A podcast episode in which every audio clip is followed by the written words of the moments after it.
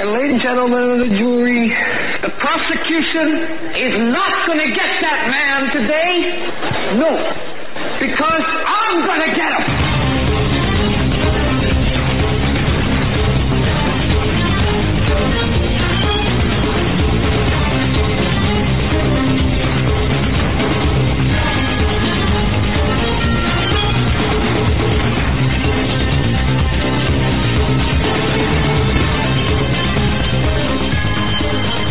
Welcome, ladies and gentlemen, to this edition of the Hagmann Report. Today is Tuesday, October 17th, 2017. Joe Hagmann here, your co-host, along with Doug Hagmann, who is off this evening. Well, when I say off, I just mean he is not doing this show, but uh, he might be checking in. I'm not sure. We have a great lineup for you today, a full schedule, and a diversity of topics that we're going to get into. First guest we have coming up with us is Guy Smith. His website is gunfacts.info. He's a big gun guy, and folks, check out his site. It's awesome. He's got so much stuff up there. He's an author.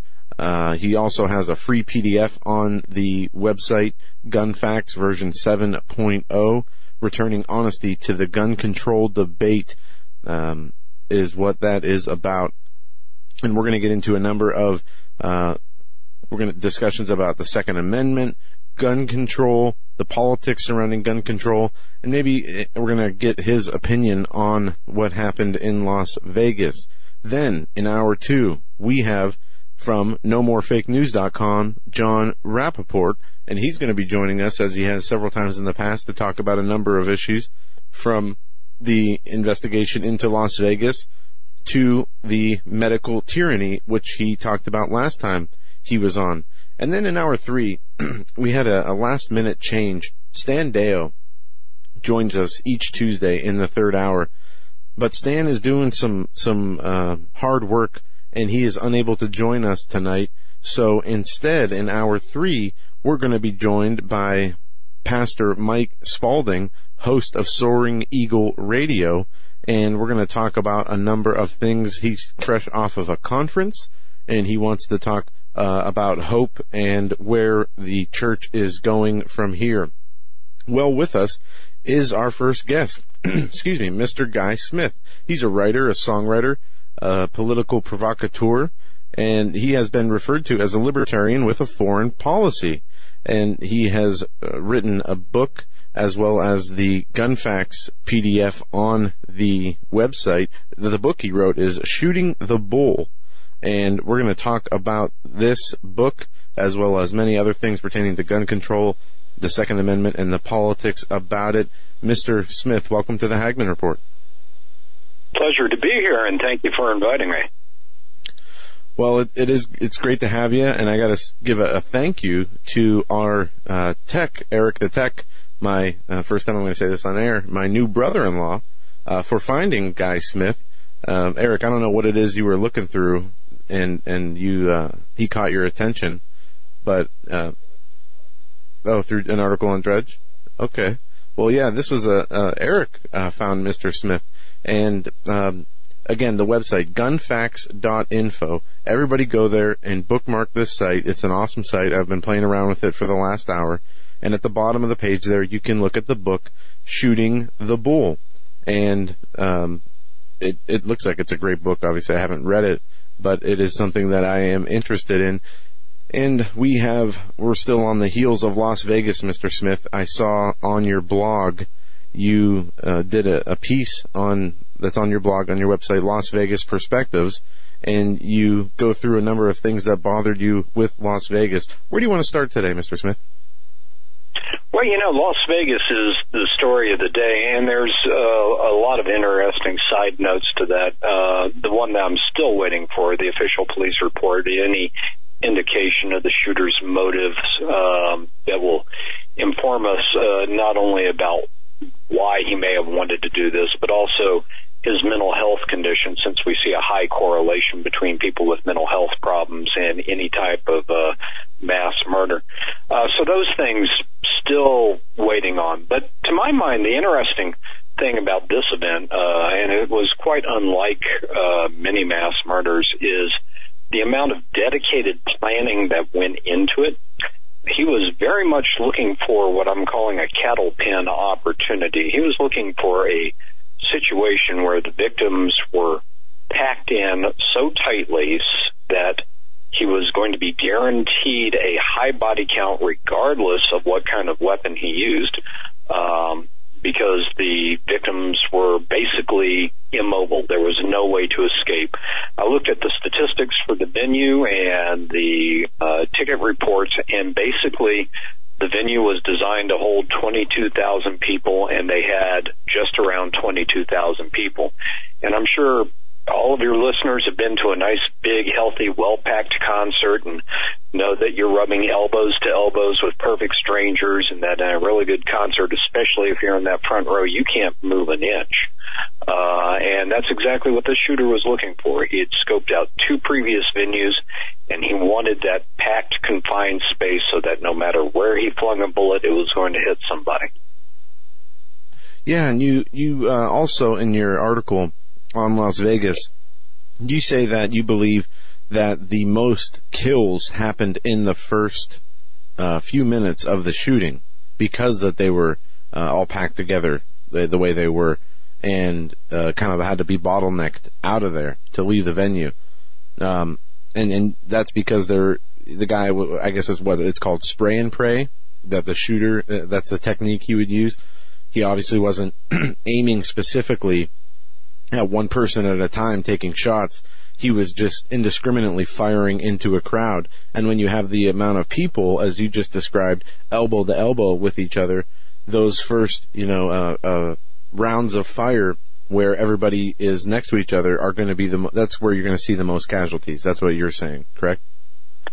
That's my suspicion, and I've seen a couple of you know comments by police officers who have been investigating the scene, and a couple of them have said that most of the deaths that they're able to triangulate, you know, happened early in the in the massacre, and and you know it all makes you know rational sense when you think through how the crowd reacts the moment that people start dropping because uh, people are going to the good duck, they're going to try to find whatever cover they can, even if it's behind another concert goer.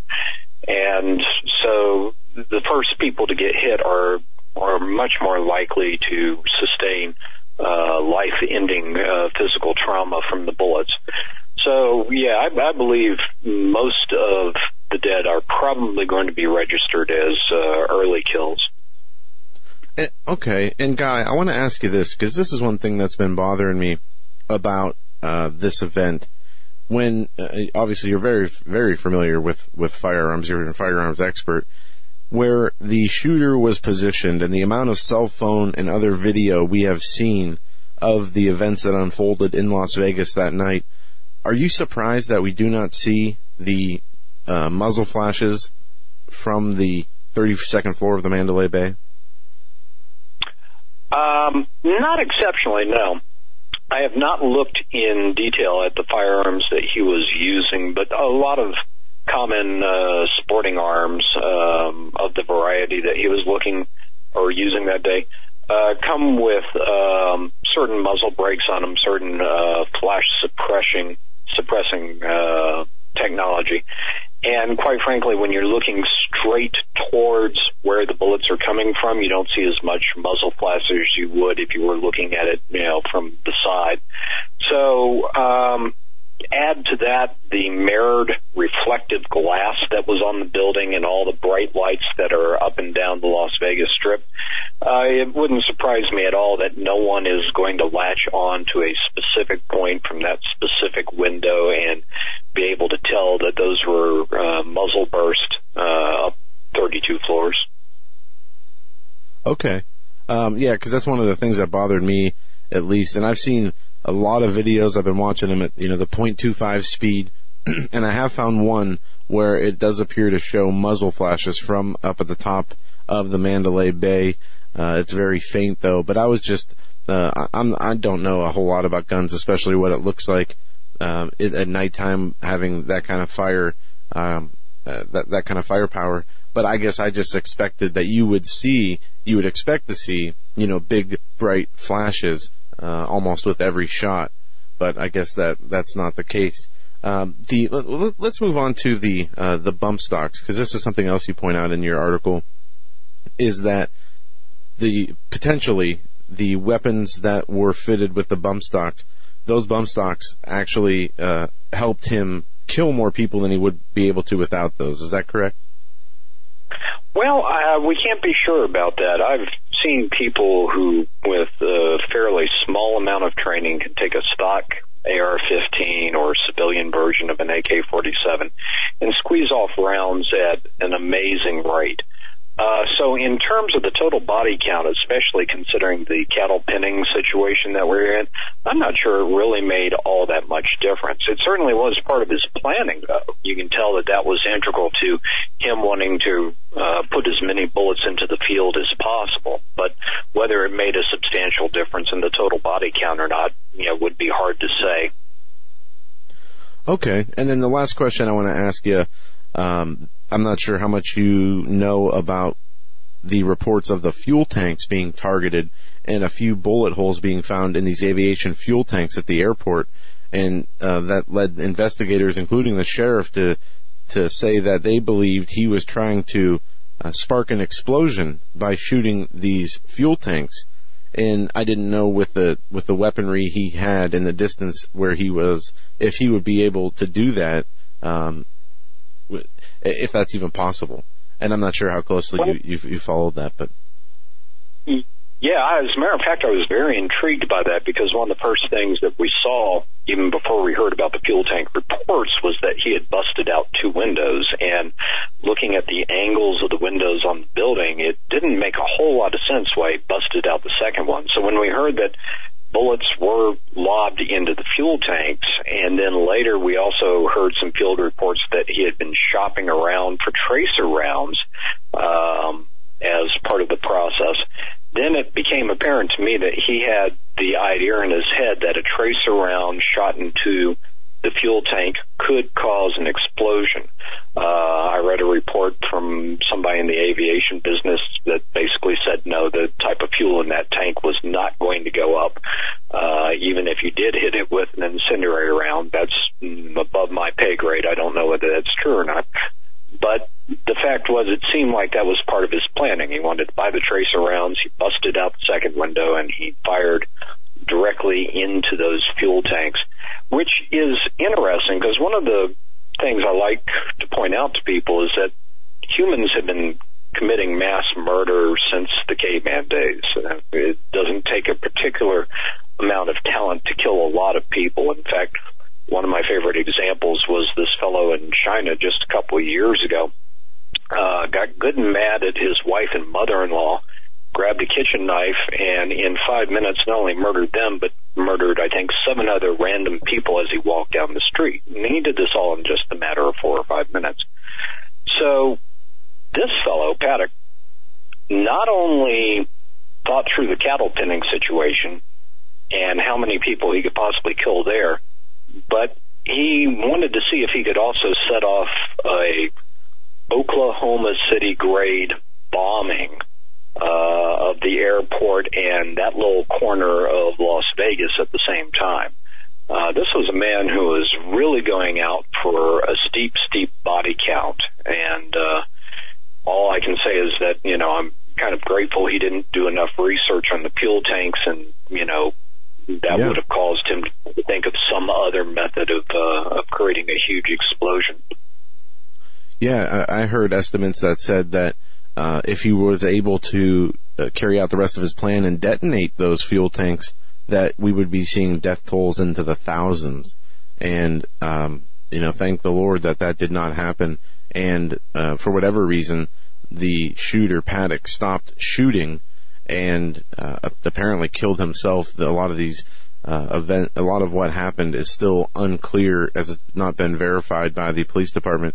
Uh, I guess last question on, on Vegas guy is is are you satisfied with the level of information and the uh, that has come out from the police department? Uh, I mean, I'll just tell you how I feel. We haven't seen any CCTV footage of the hallway or Paddock in the you know coming and going from the casino. We haven't. Um, there's just so much we haven't seen. We don't know this, where the security guard is. We haven't been given a list of who was killed by what bullets. Um, you know, what were the different uh, bullets that were used or by, by the survivors that they were taken out of? There's no accurate count on how many shots were fired. Some of the just the basic things you think they would be able to to uh, you know put out there as factual uh, pretty much immediately or within the days a few days after the shooting are not there. Does that bother you at all, or do you think that's for, still forthcoming? I think it's still forthcoming. Um, I've I've uh, collaborated with a number of law enforcement, married into a cop family, and I I've even met a couple of people in Las Vegas PD. Uh, an investigation of this scale uh, never goes quickly, um, and a smart police department is going to try to get all their facts absolutely right before they, you know, make any strong public statement. And um, it would not surprise me if they spent a good couple of months uh, analyzing everything before you know releasing some of the data that that you outlined. And it's frustrating as heck, especially for somebody like me who studies this thing, these situations down to two decimal places. You know, I want that data and I want it yesterday, but uh, uh, it's not unreasonable for a police department uh, dealing with something this catastrophic to take their time. Yeah, you know, I um, I obviously want to give the investigators the time to be able to compile the information with and and do it in a proper manner uh, using standard operating procedures of investigative uh, techniques. So when they release it, is it is accurate. I just have a problem with how the investigation was co-opted by the FBI, and it wasn't just the local FBI the Vegas FBI, the chief commander there was relieved of his duties, and you had Andrew McCabe come in to run the investigation. And I, this whole thing just stinks to me, but we are still in the middle of this investigation, but I'm not too hopeful that more info will come out. Um, well, Guy, if you want to switch gears here, uh, where do you want to go next? Do you want to talk about the uh, attempted gun control that came out of Las Vegas from the, the news media and the politicians who every time they have the opportunity to cry for, for gun control and, and the Second Amendment to be attacked. I saw a quote of yours and it said, no civil right has come under such under unrelenting attacks as the Second Amendment. Everyone who takes liberty seriously must actively defend the Second Amendment. And that's so true. But after Las Vegas, one thing I thought that was interesting is many of the people who were survivors, um, you didn't hear one person who was the victim of Las Vegas say, you know, guns need to be banned and I thought that was pretty interesting. So the the media kind of moved from complete gun control to you know the control of bump stocks and these other accessories. Uh, what do you think happened? Do you think that they did the media just let it go, the gun control issue, or they didn't think that this was an actually a, a good spot to to throw this issue out at the public? You know, that's a darn good question. The um, the gun control industry got knocked back on their heels several times uh, by playing stupid games. And one of the stupid games that they played, and you saw a few of them try to play it this time, um, but the stupid game that they play is that they jump out the second that a body hits the ground and they start proposing whatever the gun control legislation de jure is. Um, and the media, or at least, you know, the politically active media, uh, on the pro control side, um, got caught several times uh, doing the same thing. And what happens invariably is that once the facts of the case start to come out, then you discover that everything that was proposed is just silliness. Um, in fact, I think it was about four or five days after the event, I, I felt this desire to pick up the phone and dial in and find out what the weather report in hell was because Dianne Feinstein, of all people, in front of the media said, well, there's no legislation that would have stopped this. And I tell you what, I just about had a cardiac arrest when I heard her say that because she's the, the unholy goddess of the entire gun control industry. Um, so I think what's happened is that people on the pro control side uh, have gotten smarter. Uh, they they're getting more savvy about how to play the game. And what happened in this particular case, once the issue of bump stocks came out, was that they had a new issue that they felt that they could wrap everybody around on. I mean, even the National Rifle Association has come out and said, well, maybe we got to rethink, you know, whether bump stocks should be part of NFA or not. Um, and so that shows some savvy on their part. They waited, they found the hook, they're running with the hook that has general public support to it. Yeah, you, you know, um, I, I would agree with you that the gun control lobby is getting smarter. It's obvious that their attempts to, uh, you know, gain political points on the backs of tragedies, the way that they were going about it, was not working. And I know for a fact that no matter how they try to repackage it, there is a, a great percentage of the American people that will never go for it. Those American people are the ones who are gun owners, who have been hunters and, uh, you know, more self-reliant and, and uh, so than other people. And it seems though that we have two types of people in America today, where we have the people who do believe in the in the Second Amendment, who do believe in the right to bear arms, and there, that there should not be any, you know, it doesn't restrict that to a muzzle loader. That we should be able to have, you know, any kind of, of weaponry that are out there. Then you have the other type of American citizen who believes that we should not have the right to bear arms, and they think that the part of the Second Amendment that uh, talks about you know having guns to protect ourselves against uh, governments about against tyrannical governments is is lunacy. They think it you know it's basically a conspiracy theory, and it seems that the percentage of people who are uh, on the side of the Second Amendment, pro Second Amendment, seems to be growing, but it also seems to be growing, or at least the appearance of the anti Second Amendment people seem to be growing. What do you think? How do you think that that gun divide in our country works?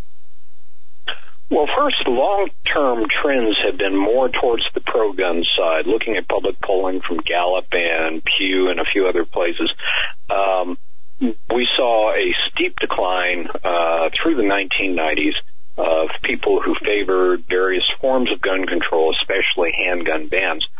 And what I think precipitated this more than anything else was the grand experiment that we have had in this country. Uh, from back in 1998, there were 10, count them 10 states that allowed for concealed carry of handguns in public. And in 1998, the legislation was passed in Florida, the first large state with a, you know, diverse population and major metro centers. Uh, they became a shall issue concealed carry state. And when nobody died in the process, then other states started following. So anyway, we've gone from 10 states to 42 states that allow for some form of concealed carry uh, either on a shall issue basis or in a few states where they don't require you to be licensed whatsoever. And nothing happened.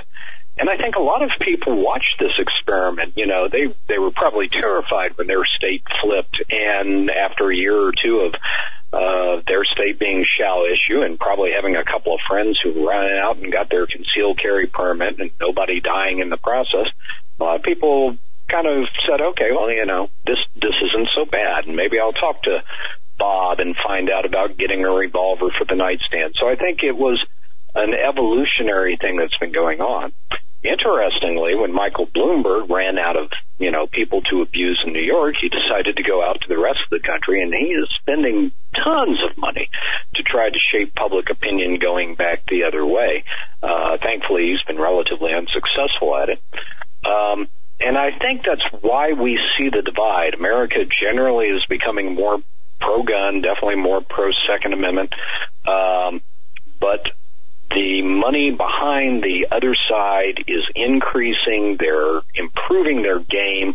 Uh, they're getting their messaging tighter. They're finding better ways of doing propaganda. Uh, and and that figures in prominently to why they look bigger than they are. And one quick point, you know, you were talking about the Second Amendment and the way people perceive it. Here's a very interesting little tidbit.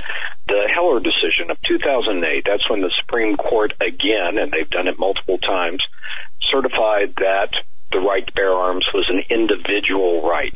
And it was a 5-4 decision but what's interesting is that when you read the dissenting opinions, none of the dissenting opinions argued against the individual right.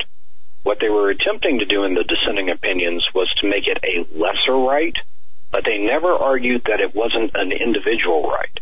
So technically speaking, it was a nine to zero decision in favor of the individual right to own guns.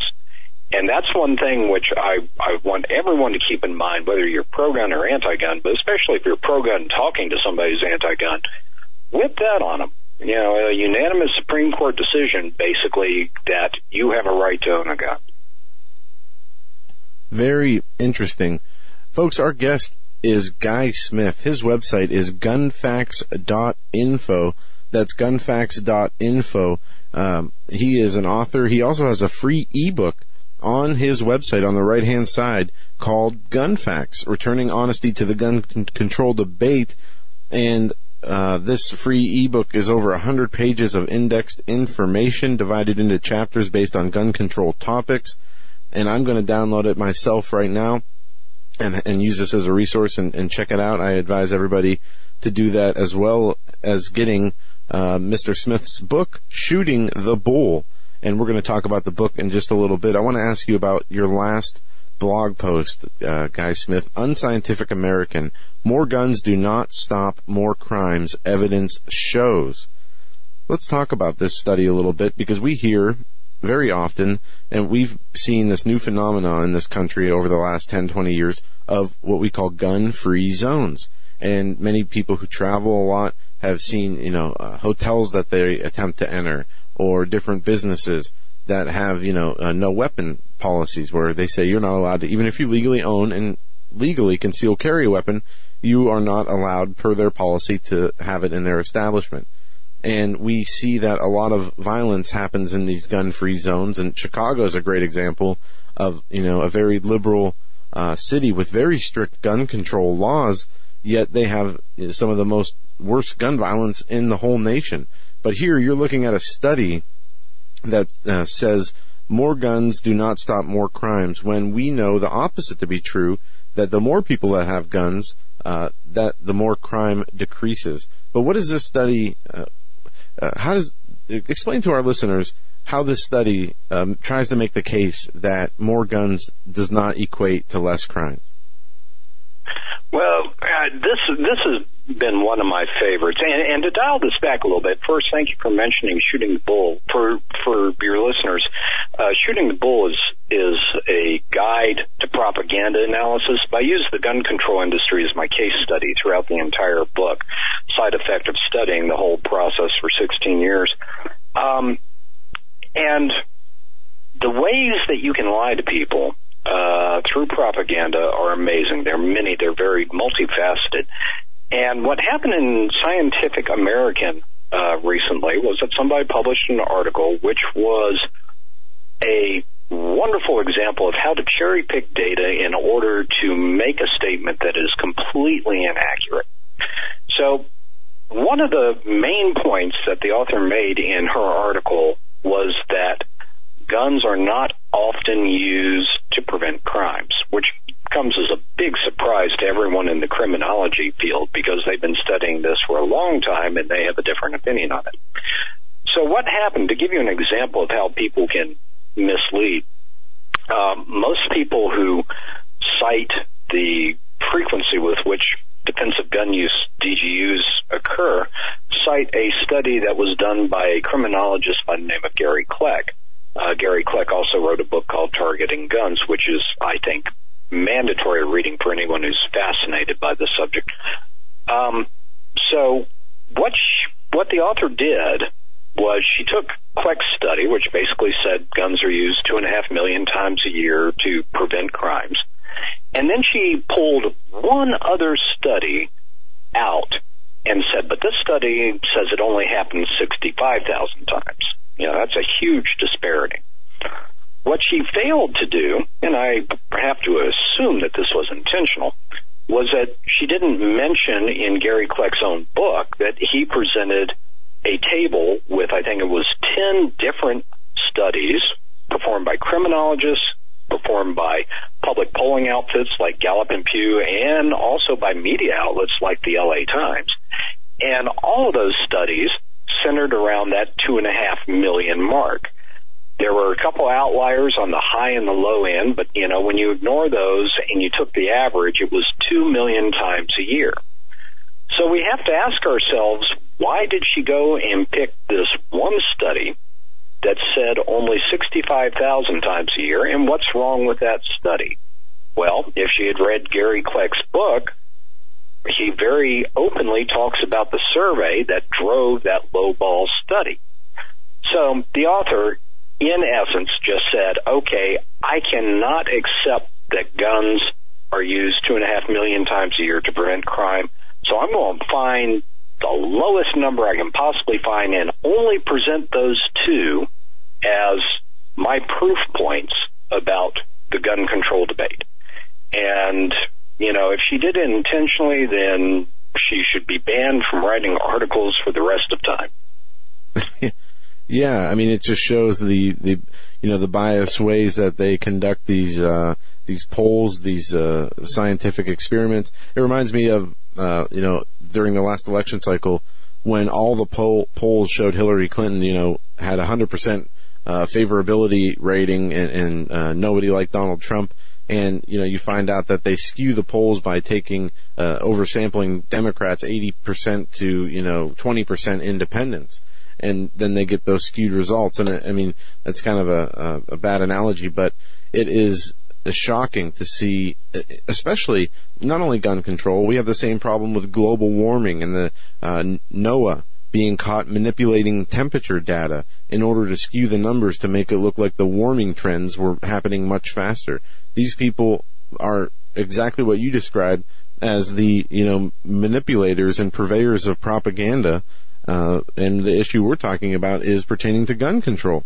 And it is, uh, just amazing to me that in America, uh, how old is this country? 241 years, something along those lines. We have had this constitution where the rights are granted not by government, but to the people to protect us from the government. And we are, you know, these people are halfway there in being able to manipulate the minds of the Americans into thinking that this the the Second Amendment needs to be regulated and taken away, or special provisions have, need to be put on it. And just look at some of the countries in in Europe and in Australia where they had gun rights and since have uh, had those taken away, and yet there is still gun violence there perpetrated by criminals, but there are no one left to defend. Uh, even the police officers in some of these European countries don't carry guns, and it, it's just absolutely crazy. But the um, the gun facts, the ebook that you talk about. Uh, if we can go over this uh, a little bit, when we see uh, all these different ways that uh, we are being manipulated into believing that gun control is the answer, where are some of the areas that you think um, people who advocate for the Second Amendment can can poke the most holes in these arguments? And what are some of the ways that these people, uh, maybe behind the scenes, are coming after our gun rights that we don't even know about? Well, the first and the most obvious is what is the definition of something? Um, in the same article in in Unscientific American, uh, right in paragraph number three, after a couple of fluff paragraphs, the author talked about the 30,000 gun deaths every year in America. And, and your savvy listeners probably already recognize that 66% of those gun deaths were suicides. And that number also includes legal interventions, gun accidents, et cetera, et cetera. So, you know, the fact that right off the bat, you know, people are changing the mental definition of what a gun death is. The average citizen thinks gun death equals murder. They don't think gun death equals suicide. Um, and this artificial inflation of the numbers is is almost the central theme behind the propagandists on the pro control side. Uh, they want people to believe that the situation is dire, desperate, that the numbers are huge, and that everyone's in danger because of it. And the problem with, you know, the way people present numbers, the way they misrepresent studies, et cetera, et cetera, is that the average American doesn't have time and likely doesn't have the expertise to drill down through these studies and dissect them and figure out what's wrong. And that's pretty much all gun facts does is that we, we rip into the data and we give people, you know, honest perspective, whether it's pro gun or anti gun. Um, uh, the motto of the Gun Facts uh, project is that we're not pro gun or anti gun, we're pro math and anti that's foremost what it is. If somebody is throwing out big, scary sounding numbers and making it sound like a dire crisis, then you're pretty much guaranteed that it's not. Uh, the second thing that people need to know, and this I think is becoming much more important in the debate, is that um, internationally speaking, America does not have a high homicide rate. Uh, if you look at all countries, we're down in the noise level. Uh, and the worst of the worst countries, the Somalias, the Rwandas, places like that, they don't even report their crime statistics. So, you know, there's uh, some great outliers there. If we look at just industrialized countries, we do have a high homicide rate, but we don't have the highest many years. Uh, and here's the big gotcha. We have an outsized gang problem in the United States. To give you an idea, uh, the gang participation rate, the number of people with inside of a city who are members of a street gang, is about, if I remember correctly, 700 times larger in Chicago than it is in London. And they have roughly equivalent populations. That gives you an idea of the relative difference that America has in terms of the central place where gun violence is committed. Uh, for example, Las Vegas, the mass killer killed about 57 or 59 people, I think is the final count. Uh, that's a month in the south side of Chicago. When, and that happens every month of every year.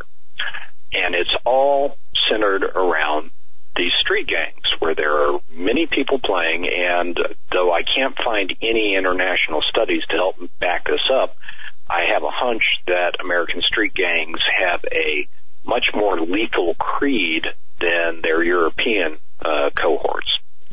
So you take a lot more people running in gangs with a much more violent ideology and you put them in these major cities where the politicians really just don't give a darn about poor people in general, except at election time, and you're going to have a high gun homicide rate simply due to the gangs. And here's my data point. Couple data's a couple years old, but still relevant.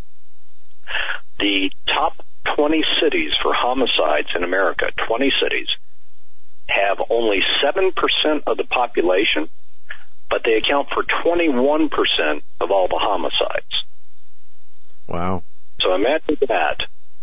Almost one fifth of the homicides created in places where you have only 7% of the population. Yeah. And this is why we see um, some of these law enforcement tactics that are, are you know, uh, high police areas where, you know, the most concentration of gun, gun crimes receives the most officers on patrol. Um, and they have, you know, one of the questions I wanted to ask you, not to, to skip around too much, guy, is the equipment and technology called spot shotter. Spot shot, spot shotter. I'm not sure how familiar with, with this you are, but in over 70 or 80 cities uh, in the last 10 years, they have been installing equipment around, uh, you know, these major cities to be able to triangulate and pinpoint where a gunshot has come from. And they've, they've used this technology all over the place. They use it in Chicago. And this way, when a, when a gunshot goes off, they can basically boil the location down to uh, half of a city block as to where that shot came from. Have you, are you familiar with that technology? I am, and as a matter of fact, right down the road in uh, Santa Cruz, California, I believe is where some of that technology was developed. Um, but to my mind, it's it's just the wrong approach.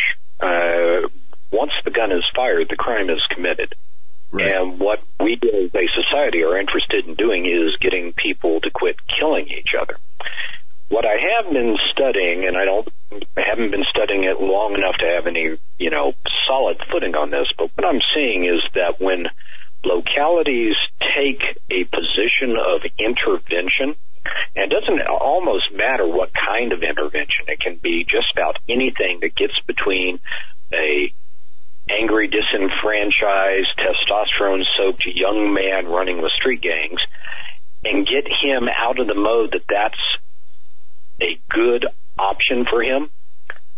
It tends to reduce the violent crime. I was living in Richmond, Virginia when they launched Project Exile. It worked like a champ. And the people who say it doesn't work never looked at the data and never really understood the way the program worked. But the whole point of Project Exile was to make the cost benefit ratio of shooting somebody as part of street violence to go completely the opposite way. If you're busted, uh, you're going to jail. You're going to jail in a federal prison. It will be on the other side of the country where none of your family and homeboys are. And they publicized it so well that everybody on the streets got the message real fast. That worked.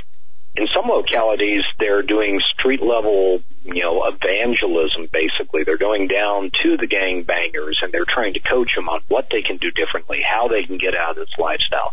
That's effective. So, you know, tracing where a gun was fired is infinitely useless compared to going out and and getting these young men to just quit being violent. Yeah, that's the uh, that's what you know. Hopefully, one day we'll figure out how to do that. Uh, as you said, you know, many people when looking at the statistics of of gun uh, violence and shootings, just as your website point points out, don't think about the the suicide aspect of that, and that's really high. I'm surprised, 80% in Canada. And then you have the, you know, the gang on gang type violence. And when you boil it down to how many crimes are committed by guns, but, you know, by just a, uh, you know, an average citizen on another citizen, it's relatively low compared to the population that we have. And even, you know, compared to the murder rates 25 years ago, there has been a steep decline in gun violence in this country. So we're on the right track. We just got to figure out, you know, a better way. But it's hard when you have, you know, um, scandals like the Fast and Furious ones where the government's, you know, funneling guns to Mexican drug cartels. And I've read stories in, from Chicago where, uh, you know, some gangbangers uh, wake up in the morning to go in their turf and they find a crate of, uh, you know, unused AR-15 sitting in an alleyway. So we have to look at you know all the different angles. At the same time, the, much of the government will advocate for gun control. They're the ones supplying guns to the criminals uh, that are being used. That um, you know they turn around and then use those excuses as why they need gun control. It really is a uh, a psychological warfare operation against the American people. Well, it is intriguing because, you know, any good doctor will tell you you can treat the symptom or you can treat the disease. And if you go and you treat the disease, you will have a long-term cure. The disease that we have in America tied to the gangs is cultural. It is, and I, I invite anyone to fire up Google and, and look at the gang subcultures. They're, even the people in gangs have their own websites and they promote their lifestyle and it is hideous, it is violent, it is sociopathic, uh, and it all comes very much from the ground up. Once the seed of society doesn't care about us and we're going to rule the streets the way that we see fit becomes the commonplace within inside of a community, it's real easy for a young man to slip into that mentality to say, this is what all my peers do. I'm never going to escape this neighborhood. I might as well go out with this gang where at least I have this Sato family and I can make uh, money on the side and and you know have something that resembles you know uh, activity and you know the self acknowledgement that you know I have some sort of power in the world. And if we address that cultural issue, if we made it just completely repugnant to even think about being in a gang, if there was some way that we could do that, the gang problem would kind of go away and all the firearm homicide would go away with it. Yeah, absolutely. I agree with you. Um, we have about 11 minutes left in the interview, and I want to talk, I want you to, to uh, tell our audience about your book, Shooting the Bull. Um, can you give our audience an, an overview of what the book's about and um, you know how, what you document in the book? The book is about being able to recognize propaganda in real time. Uh, propaganda analysis is a very arcane study, and I would not want to drag anyone through it.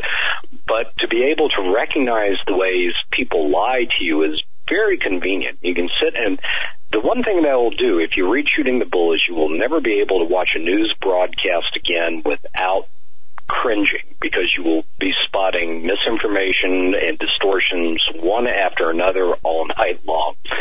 So when you read Shooting the Bull, not only are you going to get an end-to-end lesson about the gun control industry and, you know, how they've attempted to mislead the American public, but you also are going to get point by point lessons on this is how they lied, this is what the lie is called, this is how you recognize it in the future.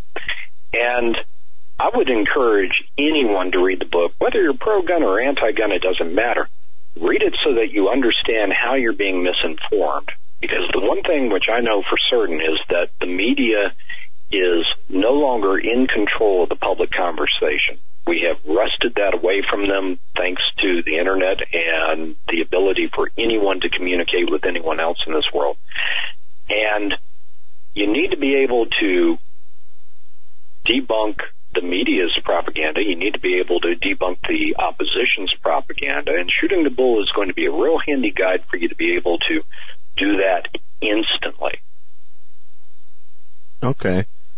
And and that's uh folks if you want the book go to gunfacts.info and on the uh, main page on the home page if you scroll down you will see the cover shooting the bull and it has a, a number of our listeners favorite characters on the cover from Dianne Feinstein to Barack Obama. I think that's Rosie O'Donnell holding an RPG.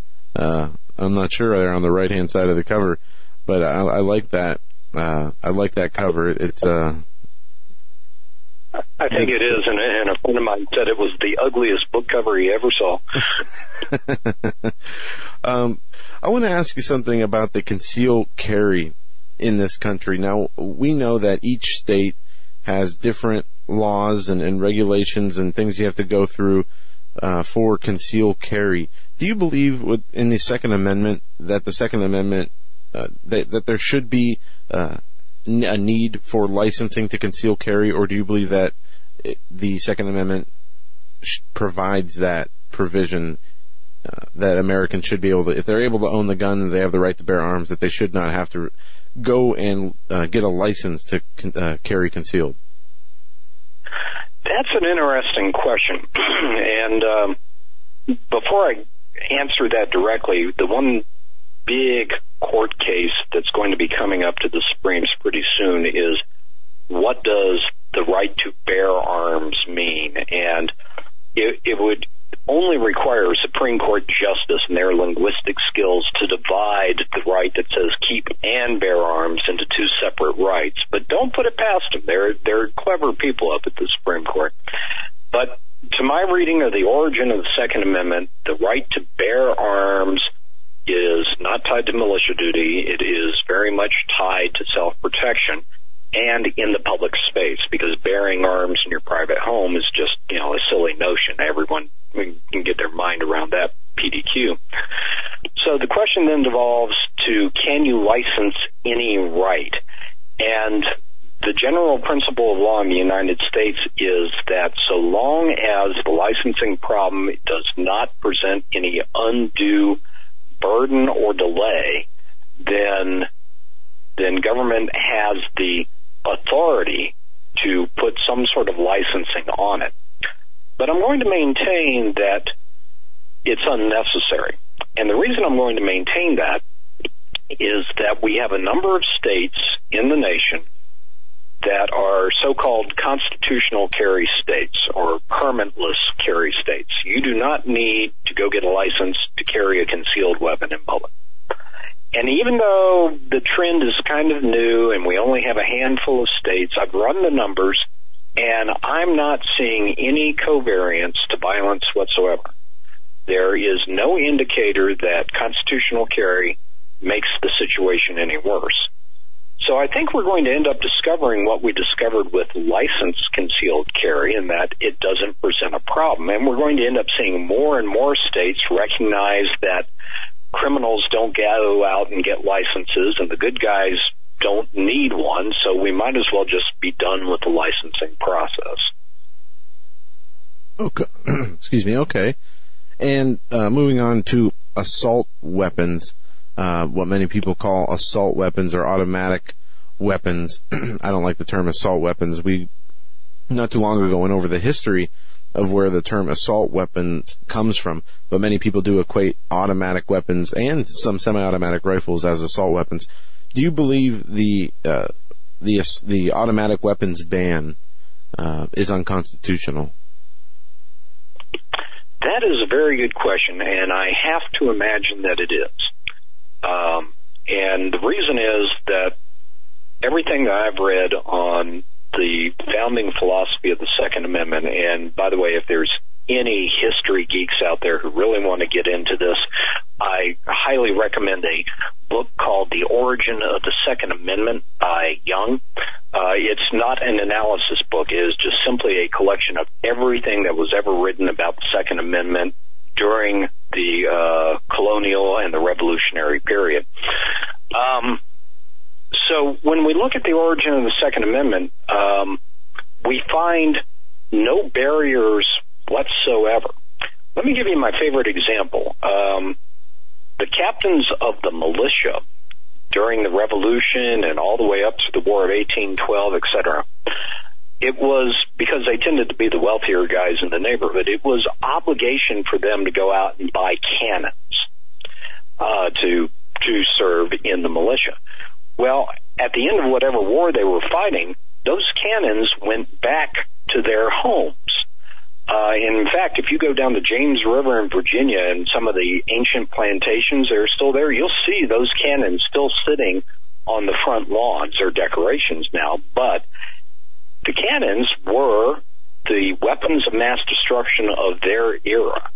And no one found it peculiar that when the cannon wasn't needed in warfare, that you kept it at somebody's house. So I have to imagine that a fully automatic weapon being both, you know, a an individually held weapon, uh, as well as something that would be suitable for militia service, uh, has to be included as uh, one of the protected rights. I have yet to hear a really cogent argument against that position. Okay. Um, and you know, a lot of people have uh, and I agree, you know, that with the with the cannons, um, that you know, if if we still use cannons today, that every person should have the right to have a cannon at their house. So I guess the question would be in the, in the if we're talking about, um, you know, where does it end? Should we be able to have flamethrowers and RPGs and uh, all that stuff? But you know, um, I guess that's not really that important in the in the grand scheme of what we're talking about.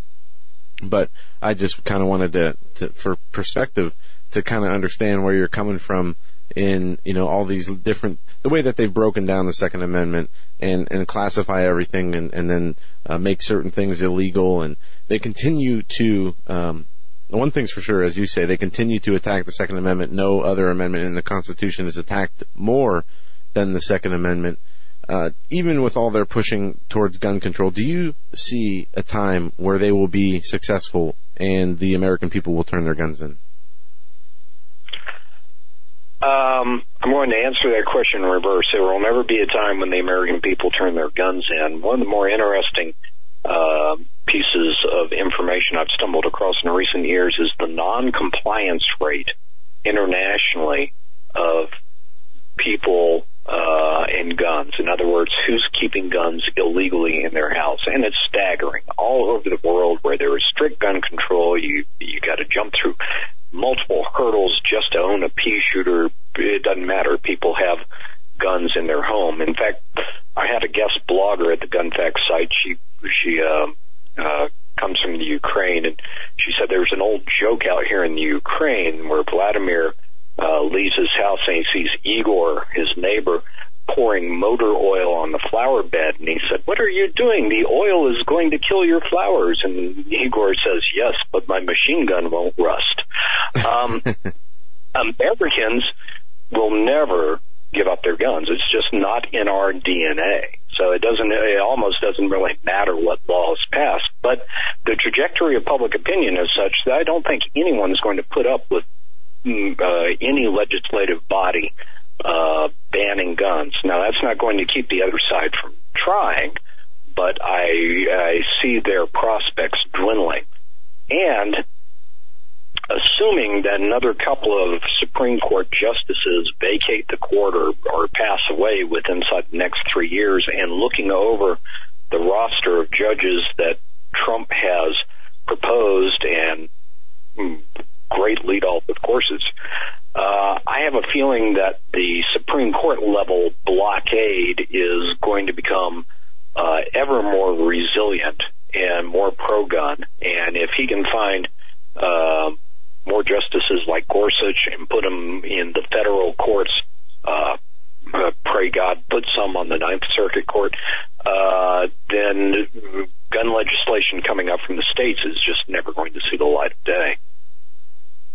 Yeah, and, I hope you're right. Guy Smith is our guest. We only have about 40 seconds left. His website, gunfacts.info. Again, his book, Shooting the Bull, and you can get that on his website as well as a free um, book, ebook, Gun Facts.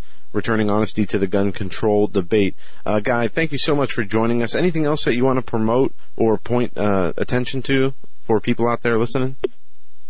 I just want to say that the Gunfacts website has everything that's in the book. You can get the book on Amazon if you want, and the website's formatted so that if you need to bring it up on your cell phone during a city council meeting, everything formats nicely for you, and you can debunk mythology on the spot. Awesome. Guy Smith, thank thank you so much for, for taking the time out of your day and joining us tonight. It was a great converse, conversation, and we hopefully we will have you back on here in the near future. You have a great evening. You too, and thank you again.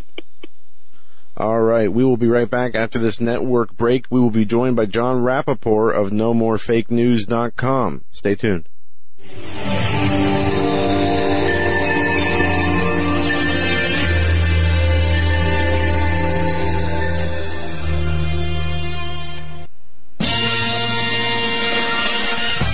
Greenovative. Go to HagmannReport.com. Click on the link to Greenovative. What Greenovative is, it's a small company in Florida.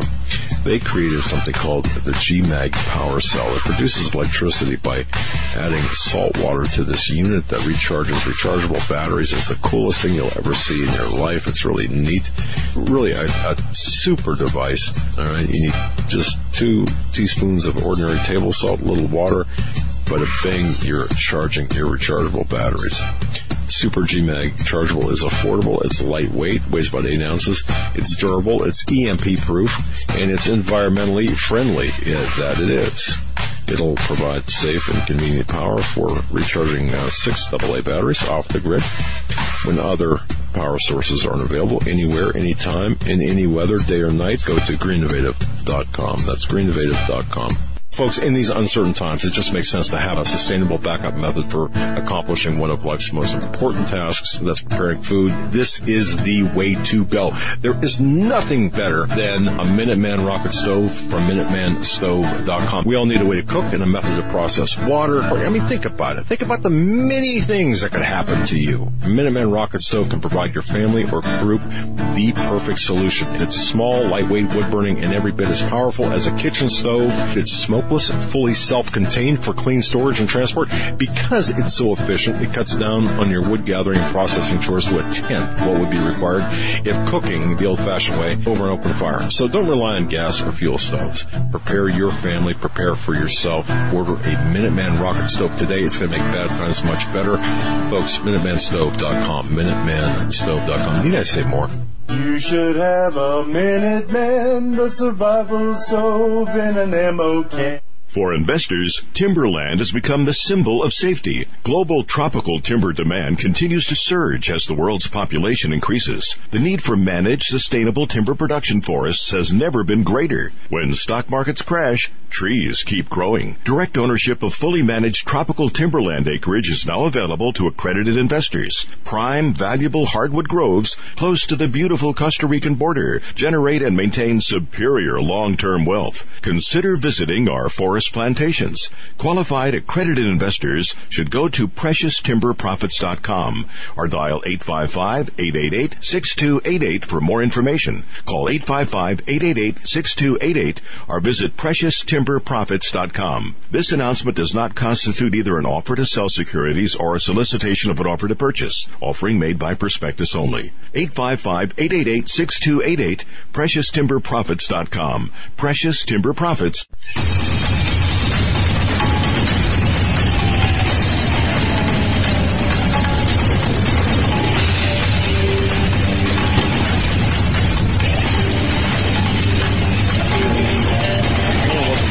Gentlemen, to hour number two of this Tuesday edition of the Hagmann Report. Joe Hagmann here. We are joined by Jon Rappoport, NoMoreFakeNews.com, and we're going to get to him in just a moment. Just want to bring you a quick word from one of our sponsors. That is Greenovative.com. Um, there are so many big disasters that have been happening around the United States and elsewhere that shows us how important portable power is. Greenovative is all about portable power and has all the equipment to, uh, that you need there at greenovative.com. They have the uh, double power super GMAG complete packages. This will allow you to recharge uh, hundreds and hundreds and hundreds and hundreds of batteries, uh, keeping the power on in the most of the inconvenient times that we face. If you have questions, if you have uh, concerns, go to greenovative.com and email Alan Riggs the owner, and his phone number is also there, so you can give him a call. But this Greenovative is great. It gives you portable power anywhere, anytime.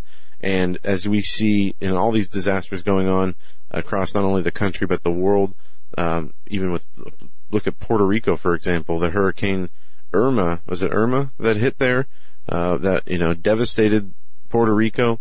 And we see that the power is still off in so many areas there. And I wish, I bet they wish they had the ability of portable power. So go to greenovative.com, check out all of their products, and contact Mr. Alan Riggs for any questions that you might have. That's greenovative.com.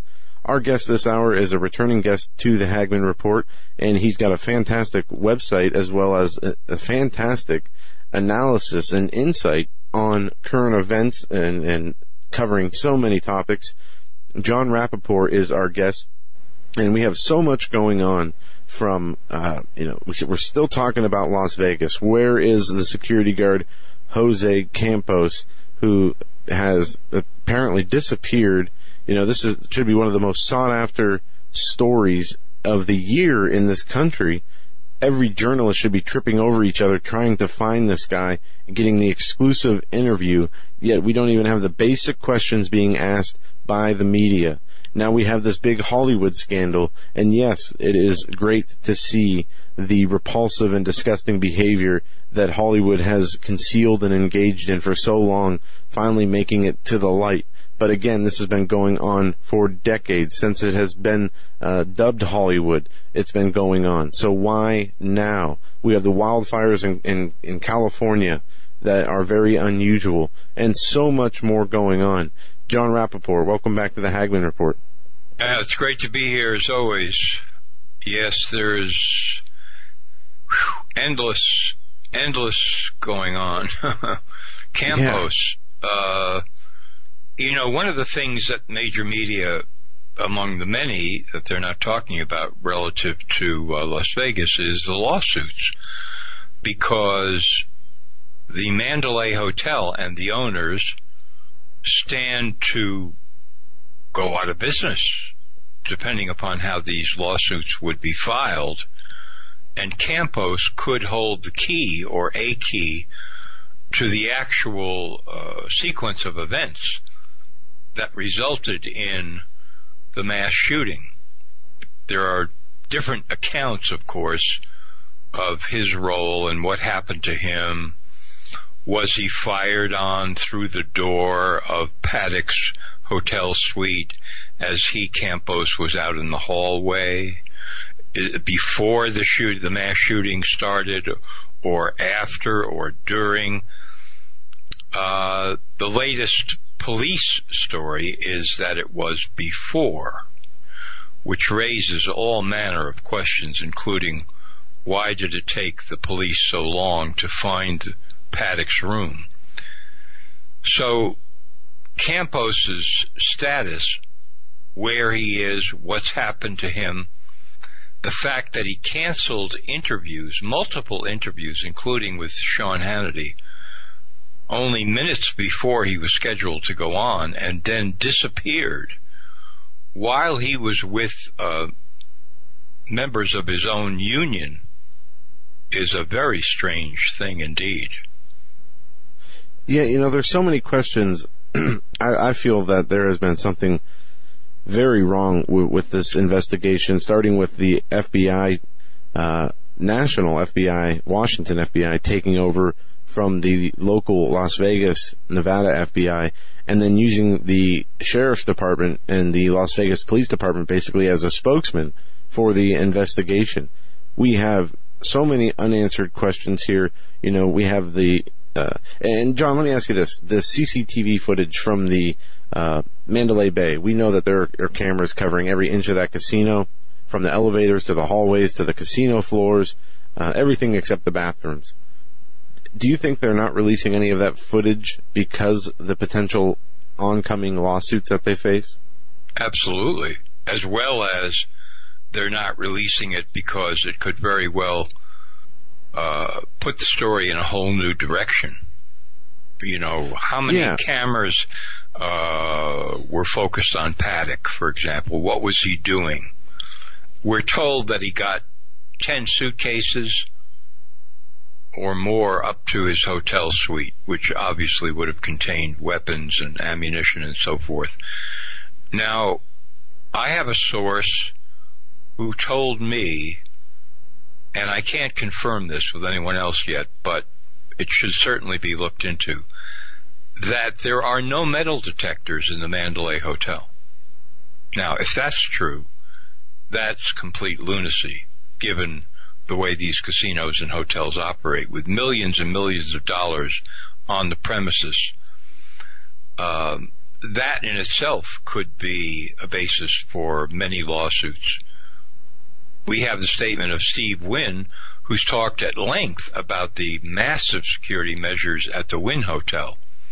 And aside from ex-CIA and ex-Special Forces people that he claims are guarding uh, every single entrance, he says that there are metal detectors, invisible metal detectors, and other such devices at every entrance to the hotel. But here, somebody who uh, appears to be a source who knows is saying this to me about the Mandalay. No metal detectors. We have a wow. statement, presumably from a private detective, claiming that the freight elevators inside the Mandalay Hotel are open for use by anybody and that there are no cameras in them. Lawsuits, lawsuits, lawsuits. Yeah, and you know, um, not only is the security guard Campos missing, I've also been reading about one of the valet uh, members there, who employees who um, is on shown on a receipt by name to have moved the car, uh, the Paddock's car, the shooter's car, and he is apparently missing or unable to be found as well. But I just find it so it's crazy to me that the uh, this whole event that first they announced that the security guard interrupted the shooter as he was shooting onto the crowd and forcing him to end his attack abruptly and killing himself. Then a week later, due to some uh, independent journalists and other internet sleuths out there digging up, finding information that the timeline that the police had of Paddock's stay at the hotel was wrong. Uh, he was checked in three days earlier than they said, also the, the receipt of room service said it ordered for two people, and you have um, the instead now that Campos is said to have been shot at first before the uh, concert goers were targeted and shot at, which which really changes the whole uh, dynamic of this story. And then whether he's be and whether there's a gag order on him and his family, that's a, a question that's being asked as the family was approached by a journalist who asked if they, they would talk and, and they said, no, we're not allowed to talk. There's armed security guards outside of this guy's, the security uh, guard's house. And we still see these changes. It got to the point where MGM came out and said that the police and their timeline are inaccurate. And mm-hmm. for this guy not to be available, for him not to be all over the place giving interviews of what happened, and for specifically the media not asking these questions, these fundamental questions, it just, this whole event stinks to high heaven. I know a lot of people are, are, are sick of us talking about it, but it's, it feels like we're never going to get to the bottom of this. And there is obviously a, a big level of, of government cover up and corruption involved in, in this. We also, of course, and I would say this is uh, much, you know, getting to the root of it. Reports by witnesses that there were multiple shooters, shooters yep. on the ground, shooters in other places in the hotel, shootings in other same time that night, including the Bellagio, where you see video of a woman and her husband walking around the lobby of the Bellagio, and many people are standing there. They're not walking through on their way to the casino or the elevators. And she is saying, we just had an event here where shots were fired through the glass of the front door and we are on lockdown. Multiple shooters because if, and of course we're assuming that Paddock was a shooter or the shooter. This could be completely wrong. We don't know this because the entire scenario is up for grabs.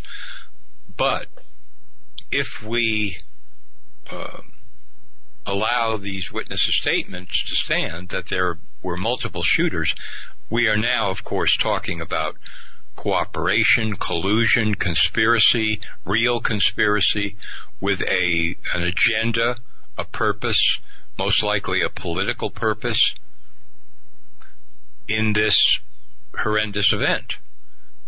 So we have testimony from multiple people who were working at the concert itself who say that their cell phones and laptops were confiscated by the FBI and when they were returned all the video footage they had of the shooting was wiped clean. It's gone. Yeah, I, I saw reports of this. Now, folks, what they, what John's talking about here is, uh, as the chaos unfolded on Sunday night at the venue in Las Vegas, many people dropped their electronics devices, their cell phones. Many of the injured uh, and and those who were deceased, all their items were taken and collected. And for those survivors and people who uh, left those devices there, they were areas where they were told they could come back and pick them up. And there have been hundreds of reports of their phones, their laptops, their iPads wiped clean of all messages and videos. And, you know, this is, we talk about, uh, some dark stuff. I mean, wh- these people are, are basically inadvertently, you know, throwing huge red flags up at the uh, citizen journalists and people who are trying to get to the truth when we see just the whole uh, the whole situation and everything that's that's happened and the police response and how they're acting and the information we're getting something much more nefarious is going on here especially if they're wiping out the memories of the phones by the victims and survivors of the shooting and people who lost them at the event if they're wiping all the the videos photos and messages out, off of the phones obviously there's something that they're trying to hide Yes. My um, position at the moment, based on everything that I've looked into so far, is that there were multiple shooters and that there are different levels of the cover up of that. On the one hand, we have the city of Las Vegas itself, which everybody understands runs on gambling and runs on tourist business and runs on people flying in from all over the world and feeling that they're on holiday and vacation and that they're safe. So the city itself, including the police, have a tremendous vested interest in trying to narrow this event down to a single crazy person and therefore they would be able to say, everything is okay now, it's going to stay okay, we had this horrible thing happen, it was one crazy person, and that's it.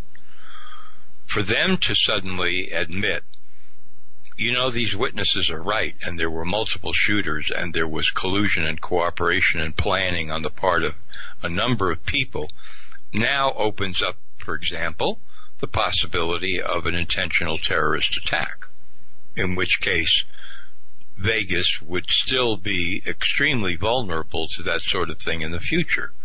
That's one level of the cover up. But beyond that, I would say that the cover up involves the agenda. It's not only let's now take the guns away from everybody. I mean, we've seen that before in many of these mass shootings, but also let's install an even greater surveillance and police state throughout America, which, by which I'm not talking now about national security agencies spying electronically and so forth. I'm talking about the physical presence of metal detectors, uh, backscatter x-ray machines Mm-hmm. in any place you can imagine where people gather. All manner of sporting events, malls, concerts, shopping centers, schools, public buildings, you name it, you name it, community centers, churches, in an effort to say, well, you not only have to trade part of your freedom for security, you're going to have to trade a lot more now. And Vegas is the proof that we must do this. Yeah. So th- that to me is very much on the table. and as part of this investigation, you know, there were some some strange things that came out of it in the day or two after the shooting happened.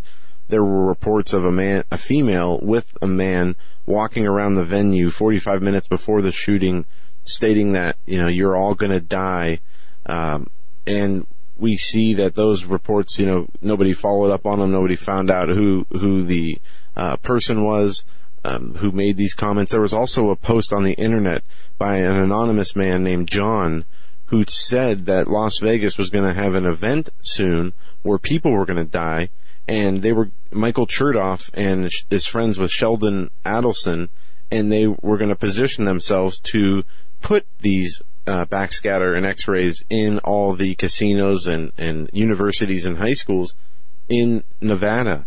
And when we look at what happened in 2009, the attempted Christmas Day bombing on one of the uh, flights, I think it was out of Seattle, where a man tried to ig- ignite a detonatable explosive that was in his shoe, stopped by passengers. That is when Michael Chertoff, who had owned uh, a stake in Rapiscan, uh, dispensed the body scanners to the airports. And he made tons of money. And this poster on September 10th or September 11th, uh, almost a month before the shooting, warned that this was going to happen in Las Vegas. Then you have the the people from the CEO of the uh, MGM to others selling their stocks, and George Soros putting put options on their stocks in you know weeks leading up to the Vegas attack asking, leaving us to ask the question, obviously, was there foreknowledge, uh, more people involved in foreknowledge of this event?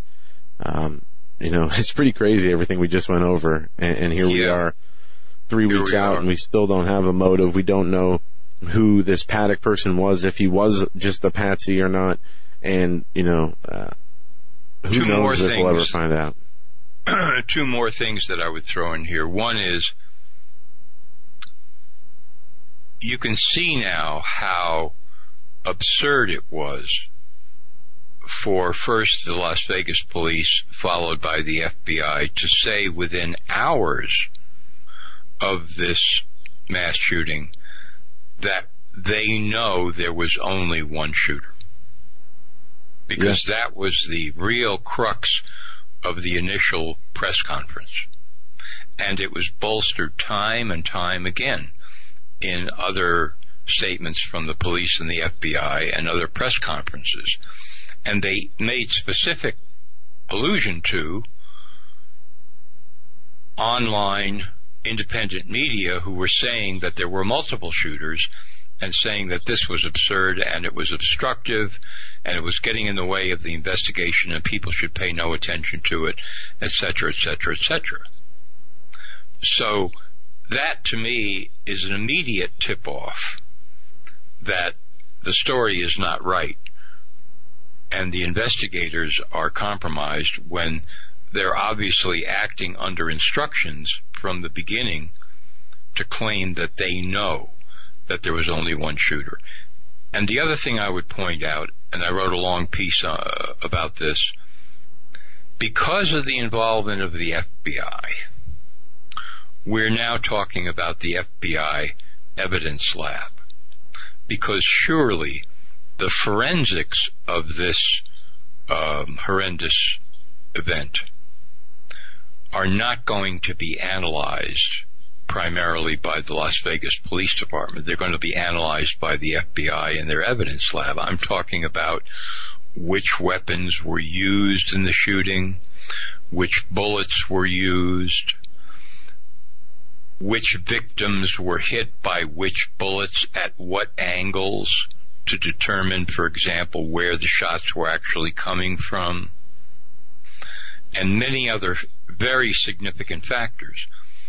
Well, the history of the FBI evidence lab, and I'm not, and I'm now talking about mainstream press revelations, which I quoted in my article going back to 2014 totally rake the FBI evidence lab over the coals. Thousands of cases, starting at least as far back as 2000, the year 2000, have been cooked and slanted and distorted by the FBI lab to gain prosecutions, including up to 32 people who have been since executed for murder, and including the Oklahoma City bombing which I wrote a book about in 1995, the revelation there was that the FBI lab assumed on the basis of reports from Oklahoma City that the the explosion that caused the destruction in the federal building was an ammonium nitrate plus fuel oil bomb in a Ryder truck parked at the curb. They slanted all of their forensic examinations to align with that claim. So there really was no evidence per se that that was the bomb that destroyed the federal building in Oklahoma City. That's how corrupt that lab is.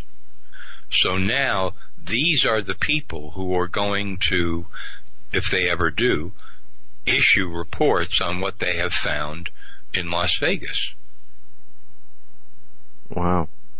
Yeah, I mean, who can who can we trust at this point?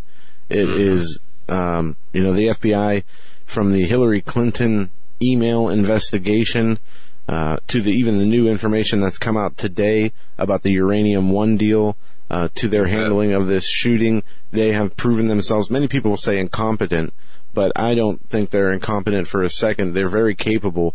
They're just they're they're willfully corrupt. They are uh, hindering. They're they're not doing any justice for the American people.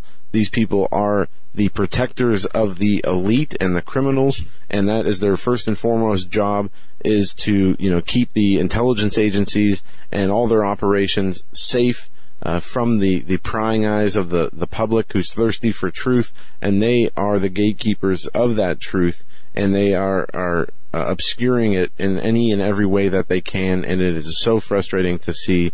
Um, but I guess we're just going to have to continue as citizen journalists to, uh, you know, dig ourselves to, to uh, find out the truth and make and force their hand uh, that you know, and, and let them know that they're not going to be able to continue to get away with this uh, because there are people out there who will show the truth and not be afraid to do so. John, where do you want to go from here? I know you got a lot on your radar.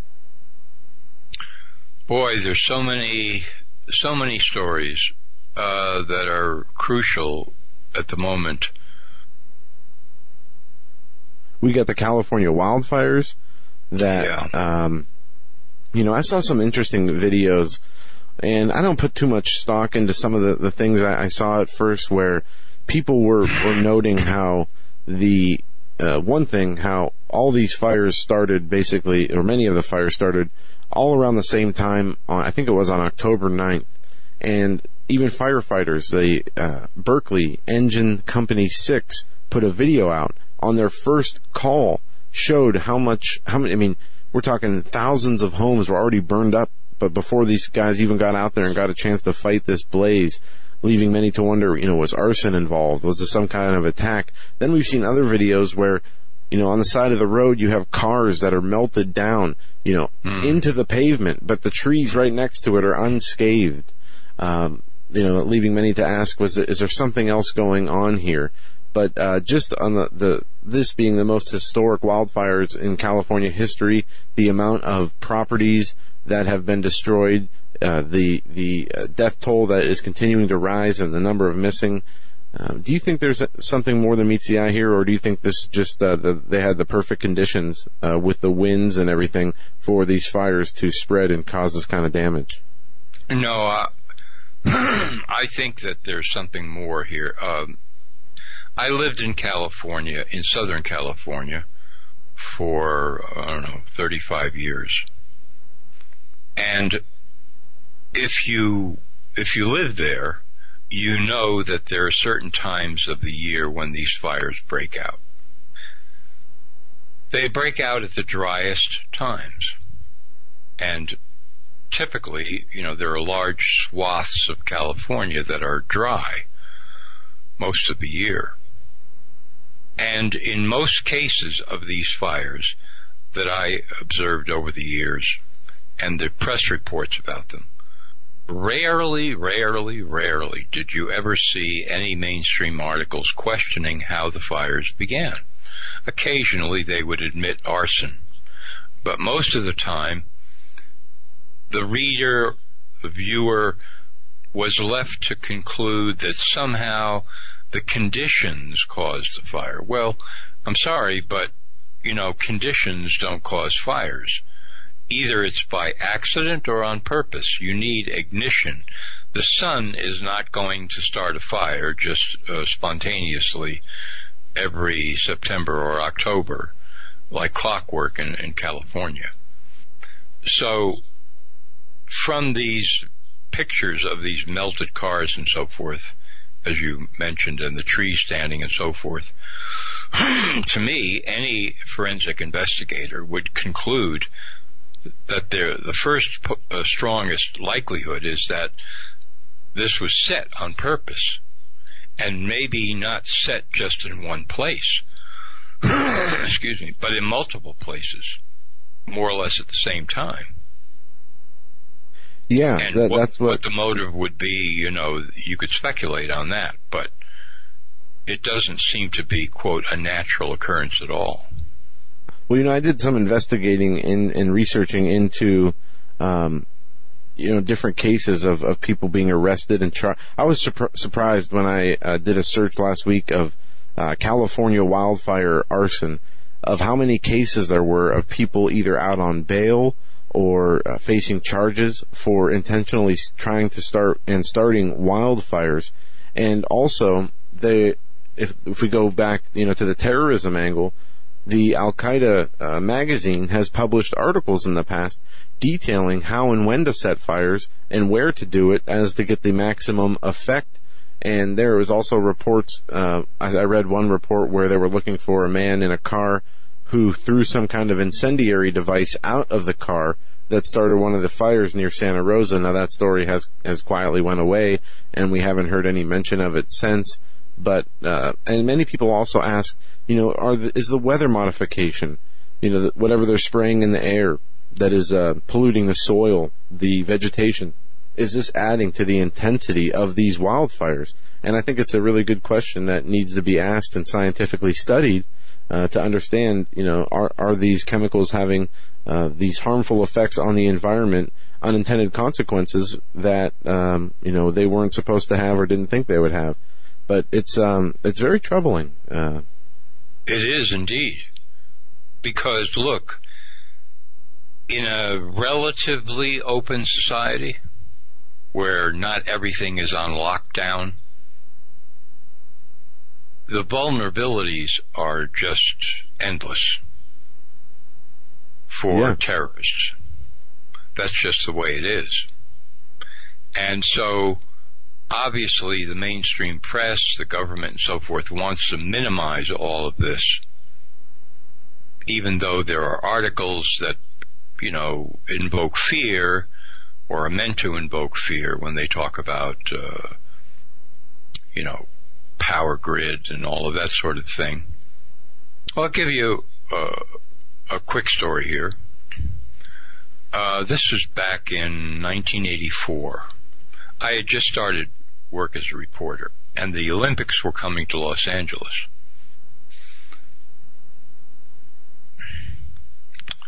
I was writing articles about nuclear power plants at the time, or a few articles. And there was a uh, a small reactor in West Los Angeles, Westwood, near the UCLA campus. Right smack, you know, within a few minutes downtown Westwood, which is a busy area, very busy.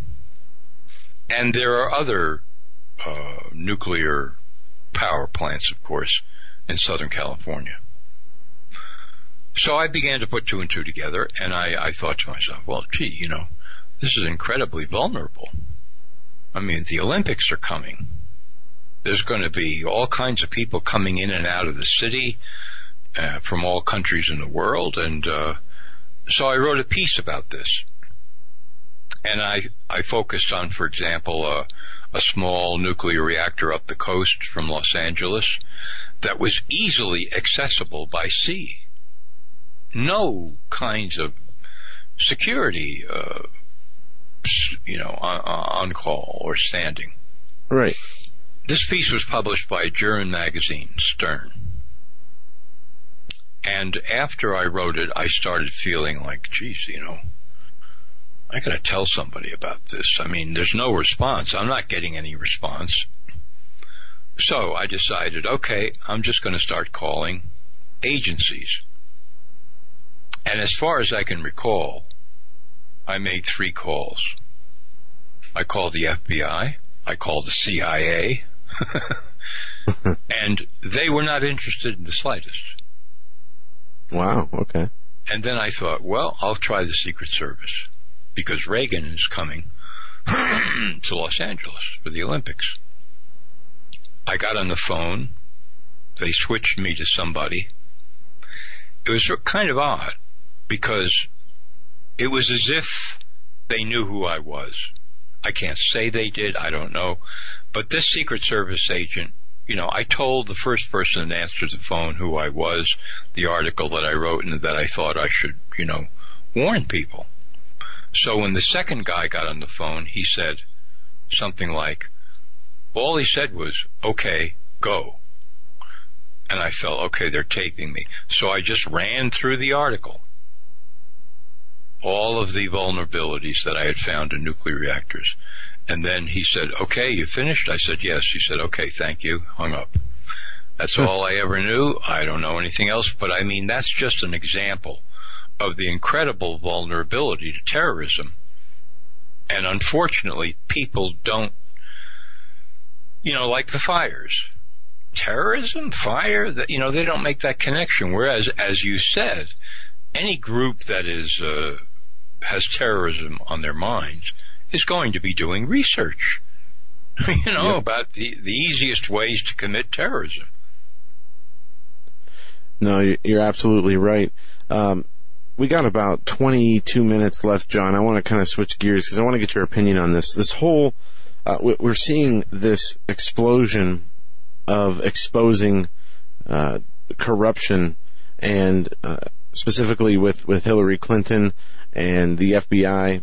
There's some new information that's come out today about the FBI having uh, proof of Hillary Clinton receiving a bunch of money to her foundation to clear a uranium one deal to to the Russians, and it's been shown that the Russians were bribing people. And um, we also have Hollywood, the this Harvey Weinstein uh, avalanche that has now turned into this just huge news story as day after day we see new A-list celebrities coming out and giving their detailed accounts of uh, sexual assaults and sexual harassment that they have endured not only as adult women actresses but also as uh, you know teenagers. We also have males coming out talking about how they have been sexually assaulted by other males in Hollywood.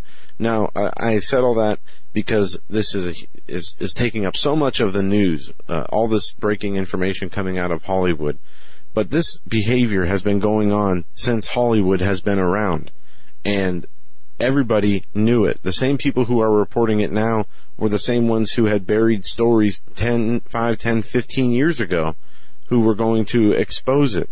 So my question to you, Jon, is what do you think's going on? Why now? Is this some kind of coordinated attack against Harvey Weinstein? Uh, I can't, I'm not saying he doesn't deserve it, but it seems like the attention was drawn away from either Las Vegas or something else or tr- being uh, diverted to this Hollywood story. Yeah, I've had the same thought because this is now, you know, is it ever going to stop? I mean, the story just keeps on spreading and expanding and, and, uh, carrying gigantic headlines and so on. A couple things that I can think of.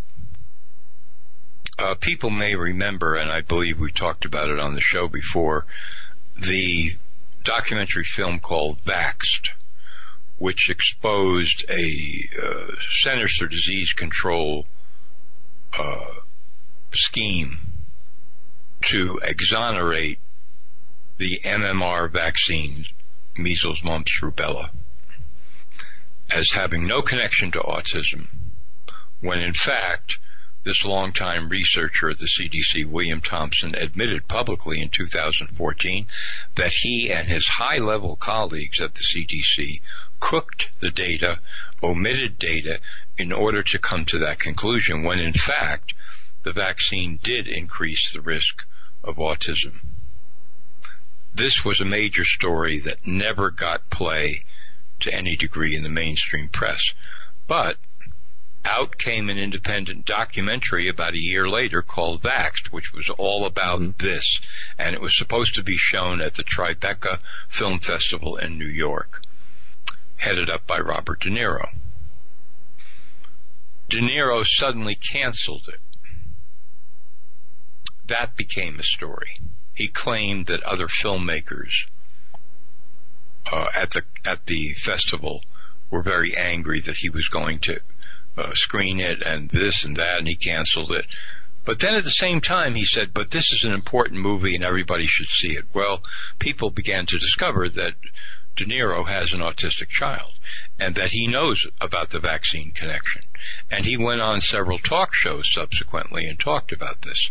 And then stories began to appear eventually that he and Harvey Weinstein were going to cooperate on making their own documentary about vaccines.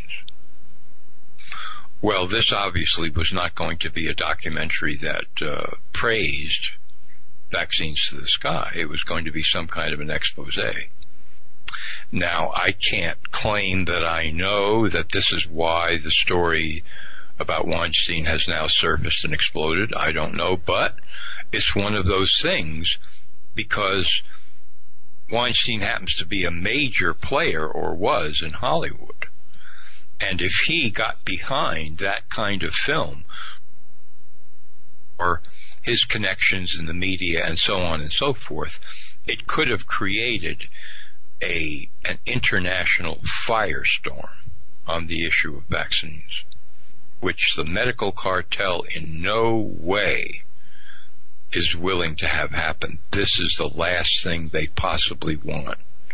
So there's an example, for instance, of something that is now obviously not going to happen that film yeah. will not be produced. It's dead in the water, gone. So there's, there's a possibility. And I think another thing that's going to happen, which is really a continuation of a cultural trend here. On the one side, you have exactly what these stories are detailing. Hollywood, since it, it, it began, has always been the casting couch, sex, rape, abuse, young boys, yeah. young girls. I mean, you know, it's been forever. But at the same time, now what we have is this gigantic movement to blame everybody all the time for not only rape, abuse, harassment, but any kind of word or gesture that could possibly be interpreted by a woman or even a man as being some sort of attempt at what do we call it? Seduction. So that political correctness now is going to escalate into the sky beyond anything that's happened before in all areas of American life and culture to the point where people are going to be terrified of being accused of having some sort of uh, sex abuse motive for words they speak, actions they take, gestures they make. And this story fits the bill to a T to just escalate that beyond anything that's even happened so far. Very well said. Jon Rappoport is our guest. NoMoreFakeNews.com is his website. Uh, bookmark the website and follow that. He's always got great analysis um, on on that site, and I love to read the uh, articles that he puts together. It is fantastic. I want to kind of switch gears here, if we can. The I, am not sure how much you've been following the uh, independence movement of Catalonia from Spain. But now they're mm-hmm. talking about these populist movements and the breakaway from the EU in Scotland, Catalonia, now Milan, and in Venice. And do you think this is gonna, this will be a trend, uh, of this, you know, the beginning of the end for the European Union as the citizens of these nations move to a more populist mindset, wanting to be independent from the, uh, the the EU body and just have their independent countries? Uh, and what what if, if that's the case? Uh, what is that going to do to the geopolitical uh, world that we live in? Boy, this is a gigantic story. It is. Yeah. I hope so. Okay, let me start with that. I hope so. I hope that these independent movies um, uh, movements take off. Uh, I mean, they're already taking off the recent election just the other day in Austria, for example, seems to be. Um, and Trump deserves some credit for this. I don't care what you think of him one way or another. To I'm talking to the audience out there. He lit a match. You can say, well, he never really meant it. He's just another globalist pawn. Whatever you say, it doesn't matter his words lit a match. And that notion of national nations, sovereign nations, as something that should be reinstated as opposed to these horrendous regional authorities like the European Union are vital at this time because we are being sucked up into and swallowed up by globalism, which is one planet, one nation, no borders, top down control, total. Under the guise of, hey, it's paradise, folks. I have been writing about this Uh, for years, and I I do write about the European Union, and I do believe that there is a chance that it will break up Many, many people in Europe want that to happen. People who are not asleep, who recognize that they've been bamboozled completely, really since the end of World War II. Oh, the common market, we need this, we need that, and then mm-hmm. the European Commission, and finally, we have what is basically one government over much of Europe, which is the European Union, which is a monster bureaucracy. I spent an afternoon actually trying to read rules and regulations about how the EU worked. And I mean, you, it was just like entering a giant labyrinth in a nightmare from which you could never escape.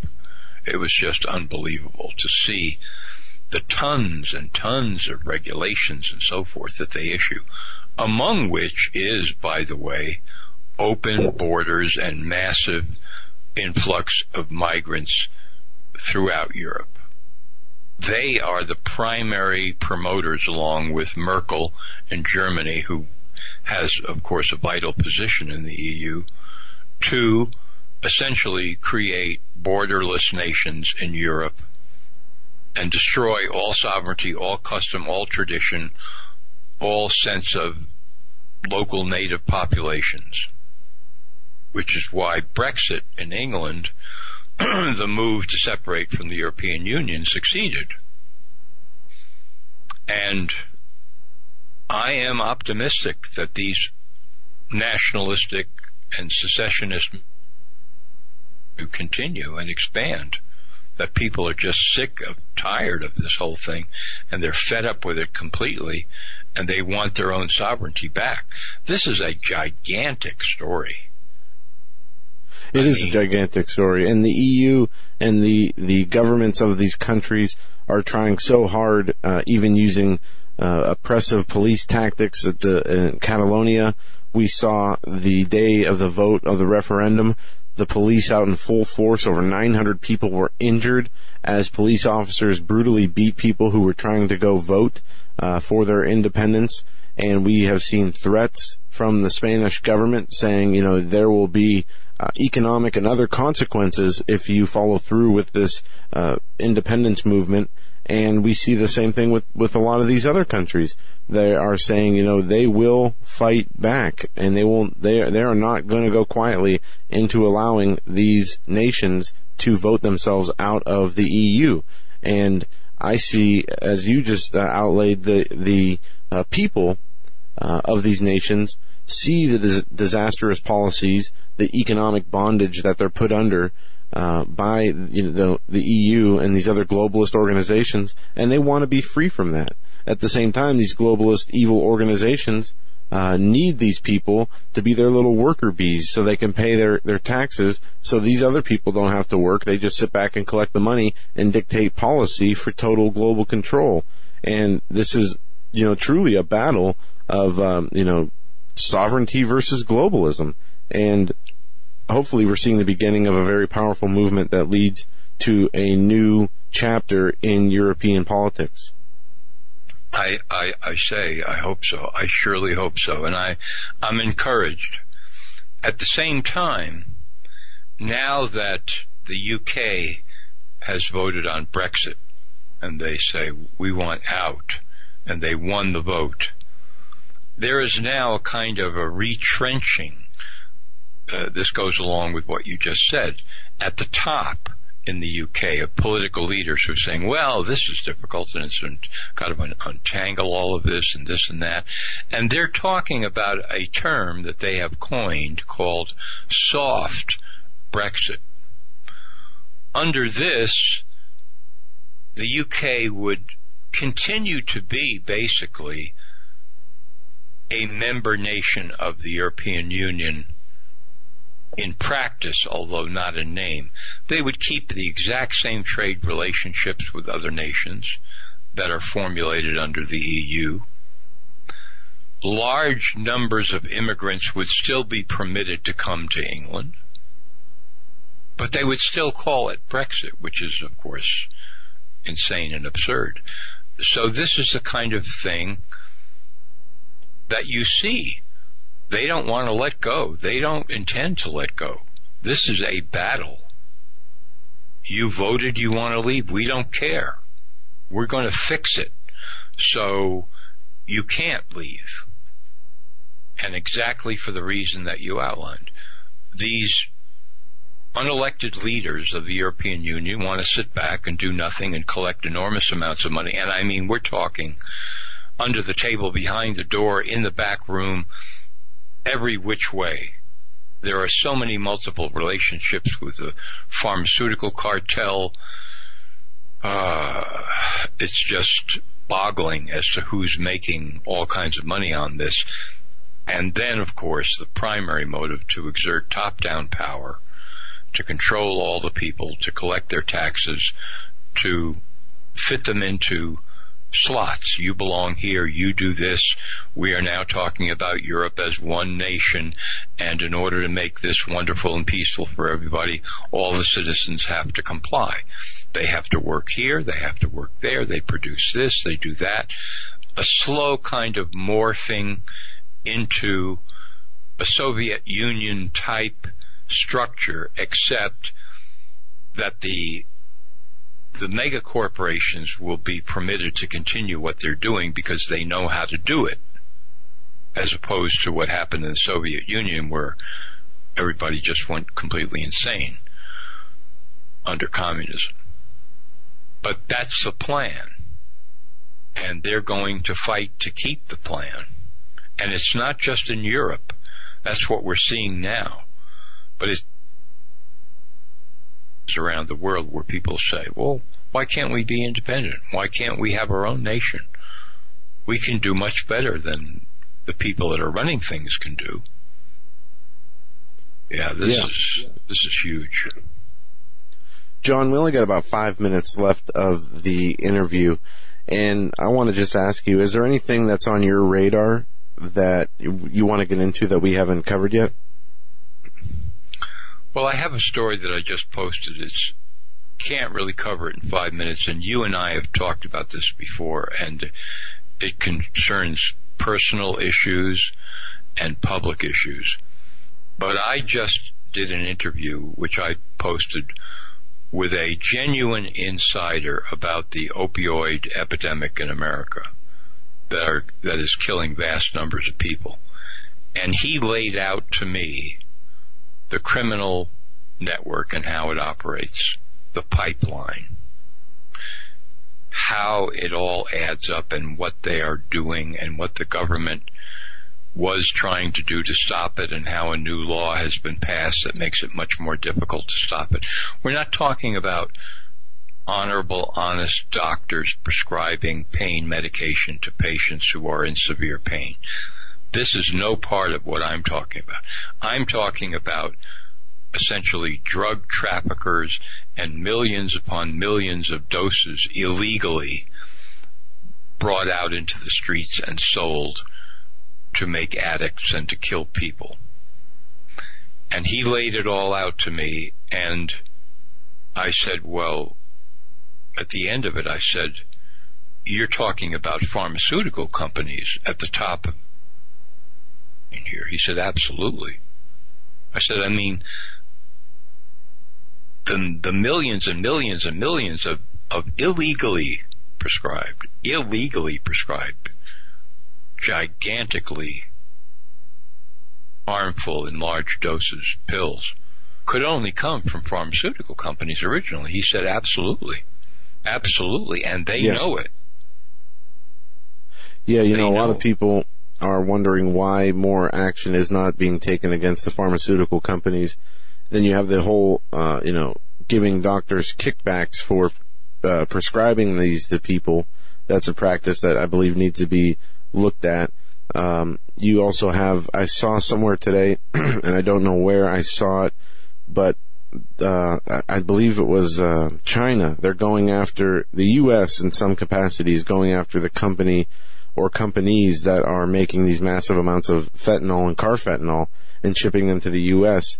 Uh, the United States is going after these companies in China, but the uh, op- opioid epidemic and the overdoses uh, have overtaken the as, as, the number one cause of death in America. It's it's horrific to think um, you know, that this is being, uh, you know, done just for the purpose of a profit and to get more people, you know, hooked on these drugs. And it, it is crazy, um, you know, to see the, the abuses in the system. And we talk about the other side of this on this at the same time, people who actually do need these medications in some cases aren't able to get them due to the, you know, the, the huge nature of the problem of opioid abuse in America. So it's really a, a bad situation on both sides. One oh, of the yeah. things that I'll just quickly, uh, he confirmed what I thought, which is There are doctors, rogue doctors, 75 to a day for opioids, like clockwork every day. Every day, boom, boom, boom, boom, boom, boom, boom, boom, boom, boom, boom. In some cases, the idea would be you just write the prescriptions be, without the patient. So when the patients show up in droves, who are really drug dealers, you've got the prescriptions ready. You sell it to them. They fill the prescriptions. They fly home from a nowhere little tiny medical clinic in a nowhere town out in the middle of nowhere in say West Virginia. They fly home to wherever they are and then they start trafficking. Yeah. So there's that end of it as well. And um, who knows when you go deep enough into this story, beyond the money, which is considerable, what you find. For example, what's China really doing here? Is this part of an operation? You know, I mean, this is chemical warfare. Oh yeah, yeah, it is. So, you know, We- you got to think about that, right? Absolutely, we do. We only got about uh, 30 seconds left. No more fake news.com. And if you go there, read Jon's latest piece, The Individual versus the Fake Collective.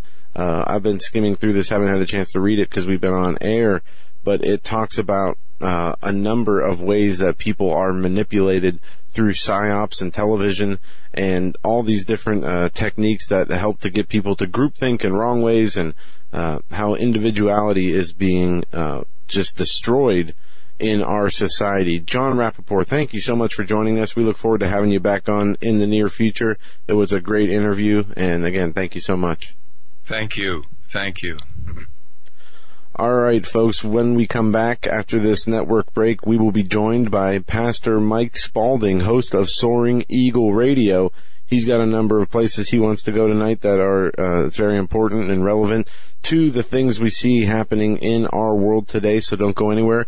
We'll be right back on this edition of the Hagmann Report.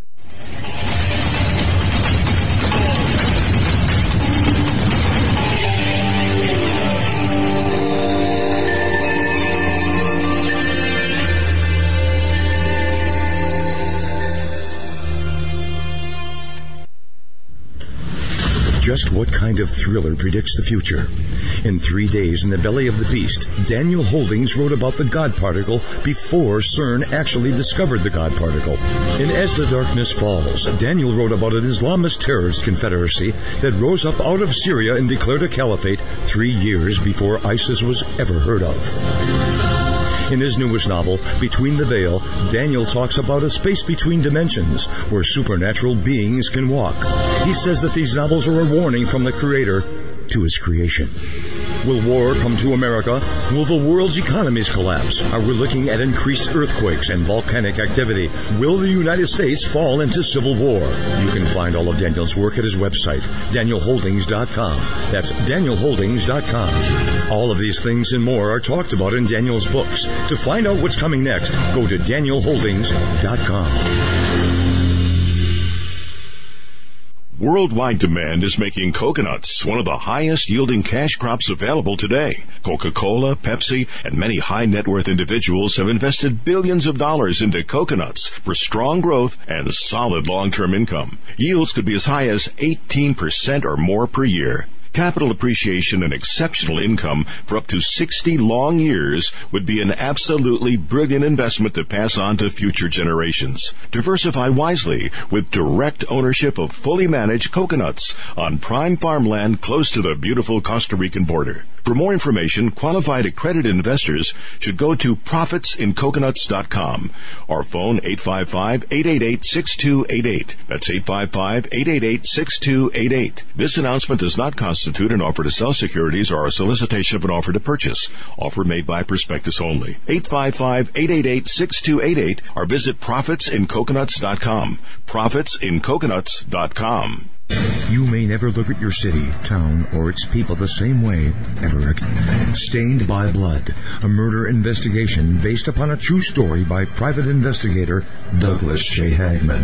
Using the character Mark Stiles, Hagmann takes you on a journey behind the scenes where the homicide becomes a secondary to an underworld of satanic ritual abuse, child abduction, and even mind-controlled experimentation.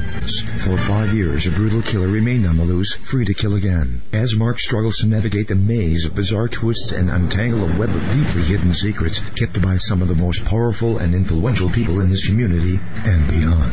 Stained by Blood. Order your copy of this engaging novel today at HagmannandHagmann.com and click on the link. Stained by Blood at HagmannandHagmann.com and click on the link. Stained by Blood.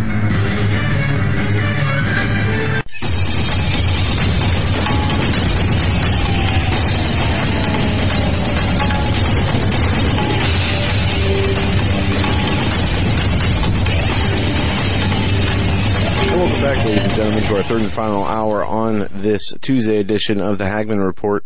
Our guest this hour is Pastor Mike Spaulding, and uh, we got a lot we're going to get into today. He's the host of Soaring Eagle Radio, and he's got a few websites, drmikespaulding.com, soaringeagleradio.com, and Pastor Mike has been a guest on our show in the past, and he offers tremendous insight into spiritual and uh, spiritual and current events that we see unfolding in our world. Pastor Spaulding, welcome back to the show.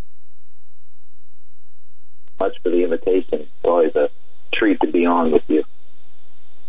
Well, it, it's great to have you. I know, uh, as we were talking before the show here, uh, that we attempted a number of times to get you on, and we had scheduling conflicts on your end and on our end, and it just wasn't working out. But today we, Yeah, but that- got it, we got it locked down, and we Yeah. are ready to go.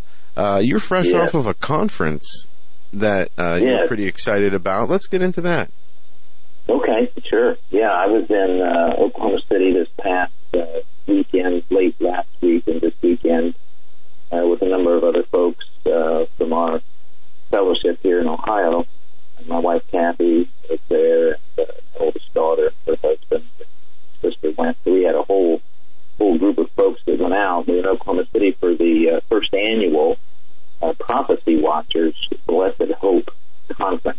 And uh, I, just want to give a uh, uh, kudos to uh, Gary Stearman, uh, Bob Ulrich for putting that on. One of the things that struck me though, Joe, was that the lineup, all great speakers, topics were fantastic.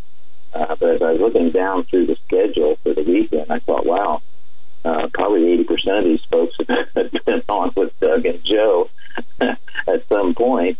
Uh, people like uh, Bill Salus, Paul McGuire, uh, Derek, Sharon Gilbert, Josh Peck, uh, Michael Lake, Bob Maginnis, L.A. Marzulli, uh, Billy Crone.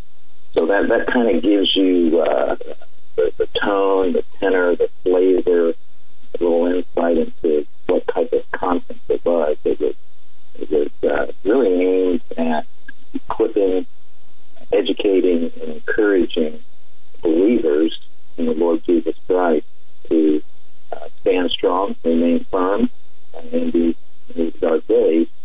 Uh, so I just wanted to to bring that up and encourage people if they live in the uh, Oklahoma City area to be be on the lookout for, for that conference. It's an annual event. Uh, there are certainly other good conferences all around uh, uh, the states that folks can check into, but the Prophecy Watchers they do a they do a very good job uh, on this conference. It's, it's top notch and uh, first class speakers. So very encouraged coming back off of that and the the, the message again was to uh, don't blink, don't back down, even though we're in dark days. Don't uh, don't be discouraged. Don't be fearful. But stay in the game. Stay in the fight. The Lord Jesus Christ, Yeshua, our Messiah, has won the battle already. So just keep that in mind. Amen. Uh, Pastor Spaulding, I want to ask you about what you see. I know you do a lot of these conferences. We do a few ourselves uh, but you seem to do do a lot more than us. Um, are, do, have we seen an increase in uh, people wanting to attend these events and attending the, these events? Is the in decline? Uh, what's the attitude like with the people? Are they, are they hopeful? Are they nervous? Um, because we meet a whole, a whole, all different kinds when we do these events, but there always seems yeah. to be uh, some overwhelming feeling of, of if it was it good or bad or um, yeah. where we were headed. Yeah, that's a great question, Joe. It's been my experience that folks are are hopeful and they want to be reminded of the reasons why uh, they should be hopeful. Uh, you know, we all share the, the Holy Spirit that resides in each one of us that uh, name the name of Jesus Savior Lord. We share that common bond of, of the Holy Spirit, and so there's a, there's a common message that the Holy Spirit is speaking to his to God's people today, that is to be encouraged to keep your your eyes focused on on the goal, on the prize. Uh, Paul, the Apostle Paul, called it the upward calling in our lives. To, to keep focused on that. Don't don't slip into despair. And it would certainly be easy to do that. I understand with all of the uh, the, the evil that is uh, just right in your face today. Uh, it would be easy to slip into state of despair. And I think that's one of the great things with conferences all over America uh, that are that are fighting the good fight. Now there are conferences. I, I, I have to say this though. There are some conferences that uh, I've attended in the past. I no longer do because they they kind of lost their way. Uh, it's just a rehash of things that people really don't need to hear.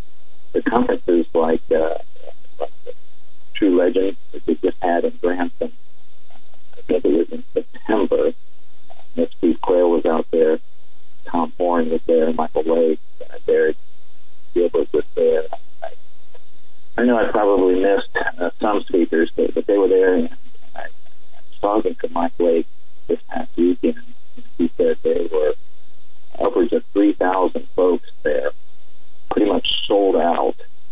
The folks just uh, were very encouraged, uh, gave kudos to all of them, spoke very highly about the conference itself, in that it equipped them to really stay the course. That's what that's really what it's all about in these, these uh, days that we live in. So I think it's about staying the course being being reminded and encouraged of the power and authority that we have as followers in this day and age. Uh, in the face of evil, again, it's easy to think that we're outnumbered or we're going to be overwhelmed. The fact of the matter is that uh, our enemies, they are very desperate. I think that's why we're seeing many of these things come to pass because our enemy is very desperate, pulling out all of the stops, trying to bull rush God's people. But I would remind those that are listening to it tonight that the Lord Jesus Christ said that the gates of hell shall not prevail against his church, against his true people. So that won't happen. So take courage, brothers and sisters that are listening. Uh, there are many good places you can connect them Joe, I, I appreciate the, the, opportunity to say this on Ag Report. Uh, find yourself a good Bible teaching, Bible believing fellowship. Get plugged in. You need the fellowship and you need the community. And that's the picture that we see in the New Testament. That Christ has a, a body. They gather on a regular basis for encouragement and for equipping. So don't don't neglect to do that, folks. Make sure that you're doing that and getting getting your spiritual strength and getting your armor on each day. So that's a long-winded response to your question, Joe. I think these conferences uh, are serving a, a, very valuable uh, purpose within the body today. They're equipping believers to stand strong wherever they're at because uh, just one in Oklahoma City, there were people from all over North America. There were people that came in from the United Kingdom, uh, people from Ireland, uh, there were people from uh, Southeast Asia, all of the states, Canada. I mean, it, it, it is just remarkable. I was, I'd say probably 1,500 folks there for this past weekend that I it. So get plugged in someplace, folks, and, and be encouraged. Uh, we are winning today, despite what it looks like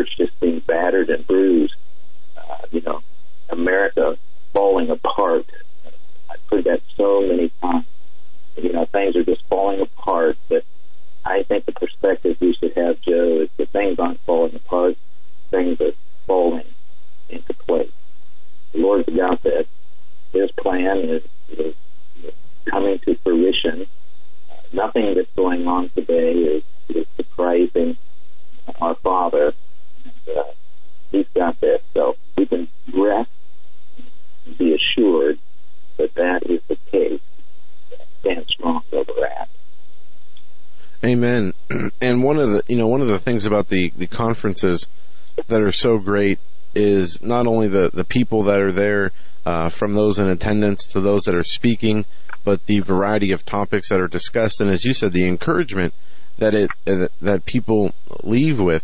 And really, you know, that kind of encouragement is what people should be receiving from their church on a weekly basis. And, Yeah. uh, you know, from the, the conviction to the words of, of encouragement. And that is missing. That enthusiasm is missing from so many of the churches here today in this country, whether it's because of the, uh, the doctrines the pastor, uh, preaches, the, the ideology, or, you know, in many cases we see that this watered down Christianity where, uh, you know, the, the pastors only want to talk about, you know, like the Joel Osteen gets used as an a lot as an example, you know, your best life now. Um, never talking about sin, never talking about repentance, um, never talking about healing and, and walking in, in your walk with the Lord. It's always what you can do better for yourself today and for yourself, Yeah. you know. And we, it seems like the air has been let out of the church. And if we were really uh, the church we're supposed to be, we would be able to affect a lot of the social changes that we see going in the opposite direction, the the direction of of just depravity from the you know the LGBT stuff to the abortions to uh, you know the the transgendered issues. It just on and on and on. I actually saw a video today where at the uh, the Obama Library. uh, There was a library in California that was named after or named in Obama's name or Michelle Obama's name. Was actually a drag queen reading uh, who looked like a. Uh, she was dressed up as some kind of satanic goat, reading an LGBT pride book to children, and you know this this kind of thing. Uh, yeah, here photo of satanic drag queen reading to children at Obama Library in California triggers outrage. The article is on silence silence. Oh goodness, here silence icon iconsent.net.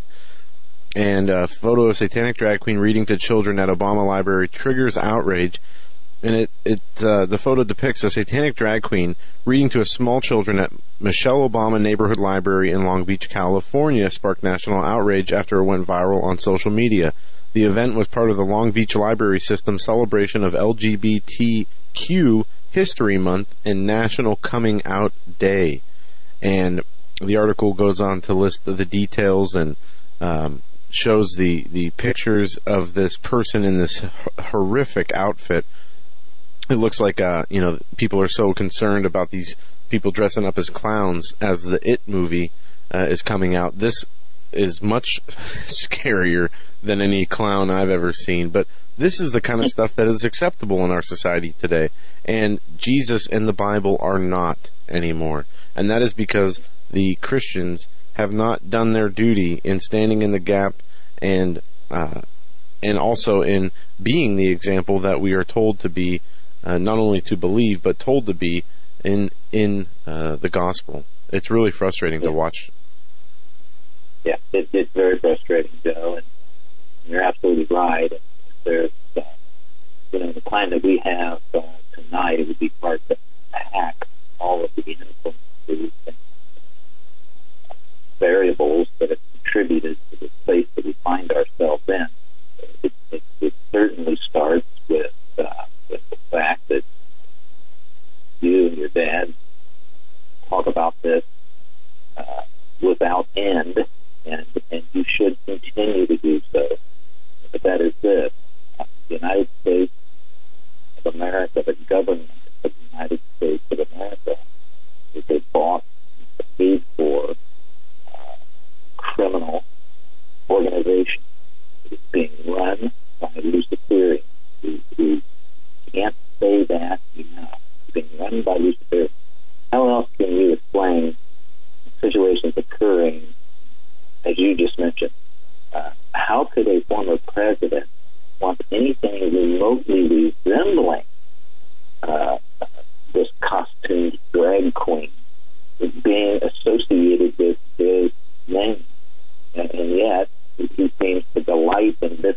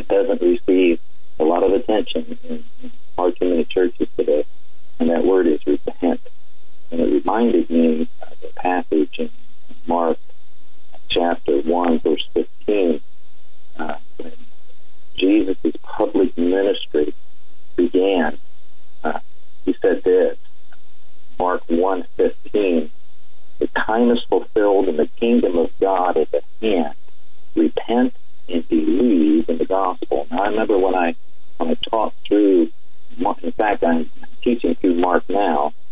Several weeks ago I went through this passage, but I reminded people, listen, if you want to understand what the mission statement was of Jesus, if you want to understand what was primary on Jesus' mind, what his concern was, what he believed that he was supposed to be focusing on, then you need to read the first couple of chapters of Mark because you're going to find nuggets all throughout there. This is the first one, Joe. Jesus said the time is fulfilled and the kingdom of God is at hand. What he's saying is, I've arrived now fulfillment of God's plan, God's timing. And here's my message. Very simple. Repent and believe the gospel.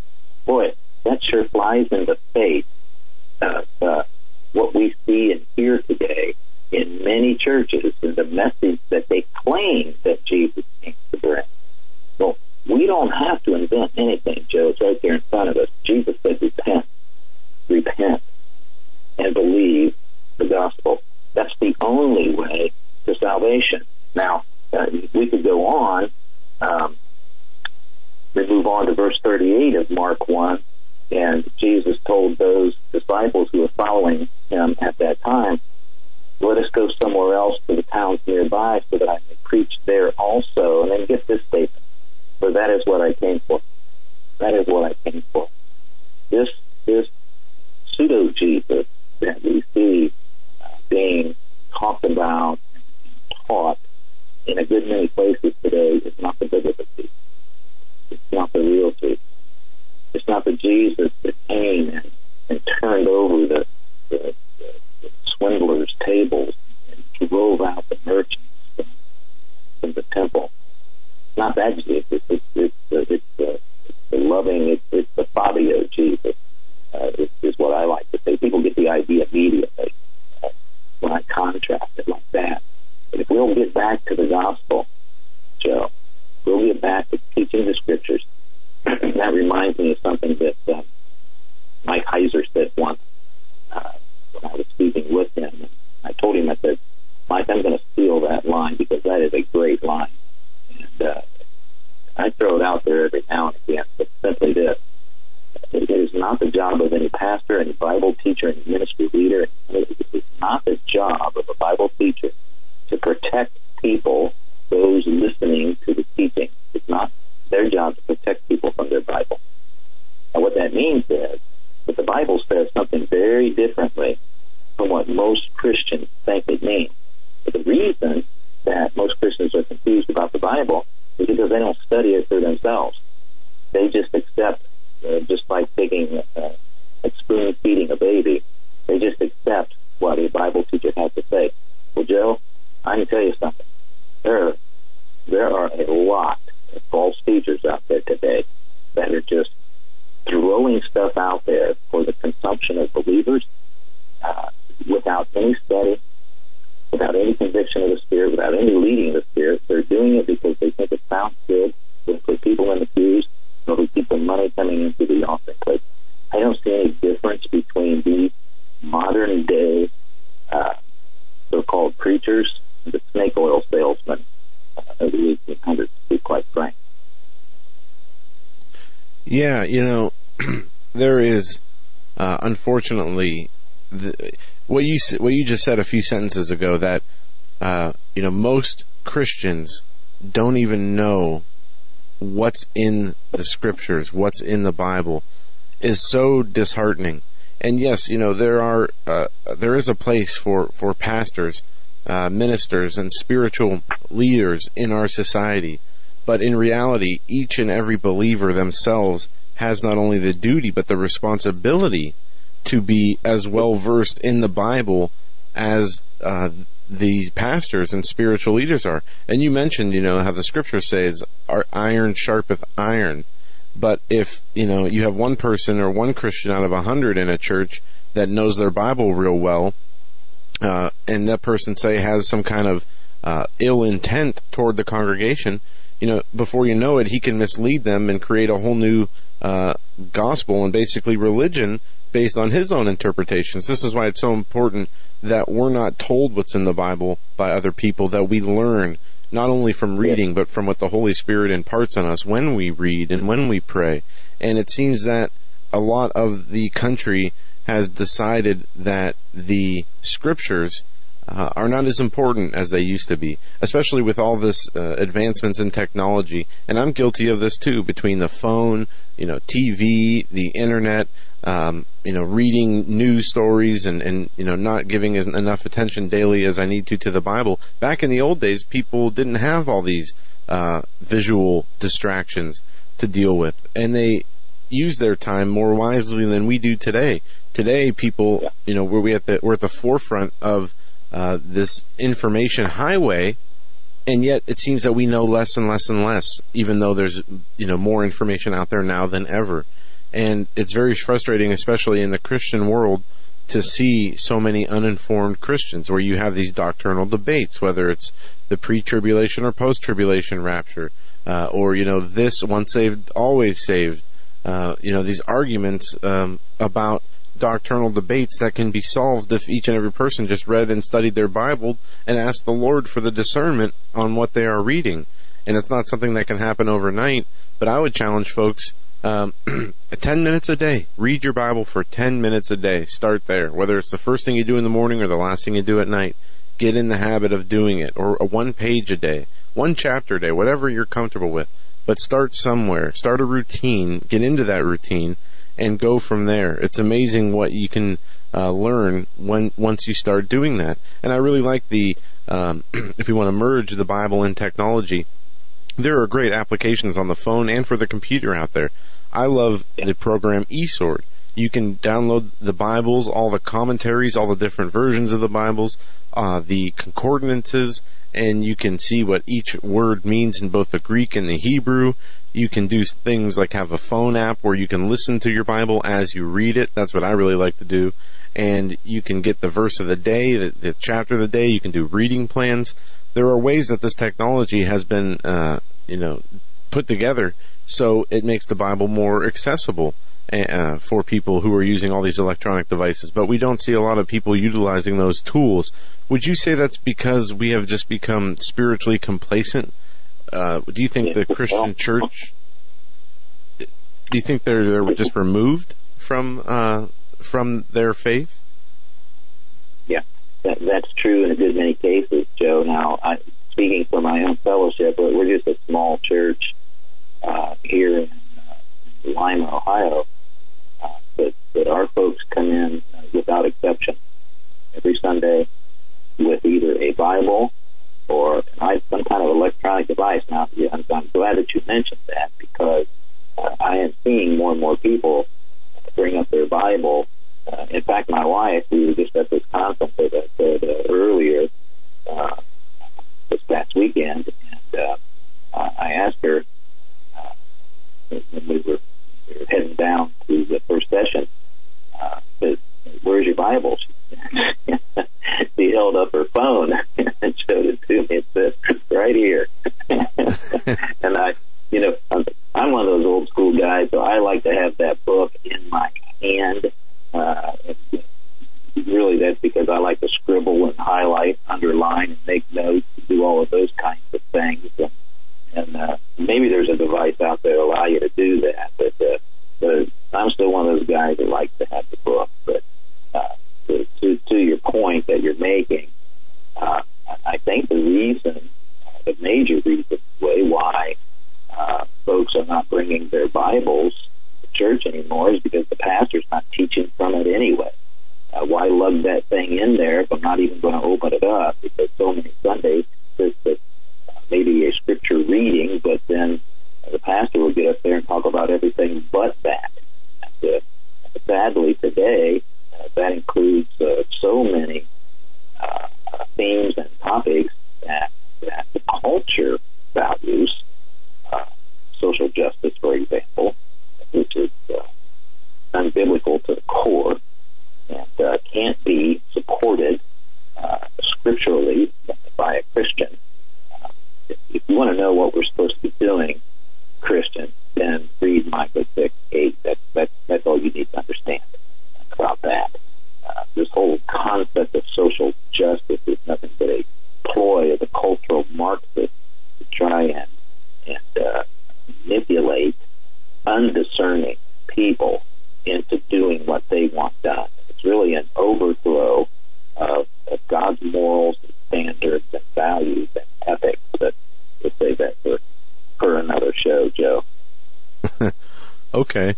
Uh, Pastor Mike, I want to kind of venture off into another area that I've brought up with a, a few other pastors that we've had on the show. Um, I've been getting quite a few emails, not so much th- this week, but maybe the, over the last three weeks with since the eclipse and since the September 23rd planetary alignment that mimicked or matched Revelation 12, we've seen a number of, of crazy uh, events happen. We had the, this uh, uh, sweep of hurricanes from Hurricane Harvey to Irma to um, Jose and Nate. We had uh, a few earthquakes from Japan to the bigger one in Mexico, south of Mexico City. We have, you know, the Las Vegas shooting. Many people are asking, "Oh my gosh, with all this stuff going on, is, is are these uh, prophetic events unfolding before our eyes?" And I saw just an an article, uh, a really obscure piece about uh, a dancing sun. And, and I'm going to read this to you. It says, uh, What happened yesterday, October 13th, 2017? The dancing sun in Benin during the consecration of Nigeria, uh, our parishes and families, to Immac- Immaculate Heart of Mary. The dancing sun at the venue um, was seen yesterday. Our Lady Queen of Nigeria, pray for us. And it's a video of the sun uh, pulsating like a heartbeat for a matter of minutes, and all these people falling to their knees and, and praying. Uh, but you know, there's these phenomenons that have been happening for a while now, all across the globe. Whether it's you know the mass animal die-offs to uh, you know the signs in the sun, the sky, and, and people are asking the question: Are these signs relevant to uh, the prophetic nature of what we're seeing happening in our world today? What would you say to that, Pastor Mike? Well, I'd say that uh, the Bible does teach that there will be an increase of natural phenomena and things like that. Uh, but specifically, in the September 23rd event, that particular interpretation uh, Revelation 12 uh, is not one that supported that, uh, not one that uh, really gave much if any, credence to that viewpoint. Uh, I, I studied Revelation, taught it uh, three times in pastoral uh, teaching ministry over the years. Uh, Revelation 12 says something very specific, but I didn't see it in any sense speaking as some were trying to say that it did. Now, when I hear about uh, apparitions and things of that nature, Joe, especially as they uh, are attributed to to Mary. To, to Mary, yeah. To, to Mary. Uh, I I always, without exception, declare that to be uh, demonic, satanic, and uh, because there is nothing, not one verse or phrase anywhere in the scripture that says that we should expect those kinds of signs that would point us to the adoration uh, of merit. But I can Right, show you fact. plenty of verses. I can show you and- plenty of verses which says that there will be a mass deception. The so-called Queen of Heaven uh, will be worshipped. I can show you all kinds of passages like that. So I, I would, my recommendation is to stay away from that. That that is false sign meant to lead people into deception. yeah, what the scripture says about the lying signs and wonders. And you know what's interesting about, and I the reason I brought that up is a few people emailed that to me to see if I had, had saw that. And uh, one thing that I know for sure is if the sun was really pulsating like that, it wouldn't only be over Nigeria. Uh, I think we all we all would have seen that. Um, but no, there are a number of uh, you know people that are concerned that the times we live in are getting worse with what we're seeing. Um, you know, we still have these ongoing problems in the Middle East, the, the instability, ISIS there.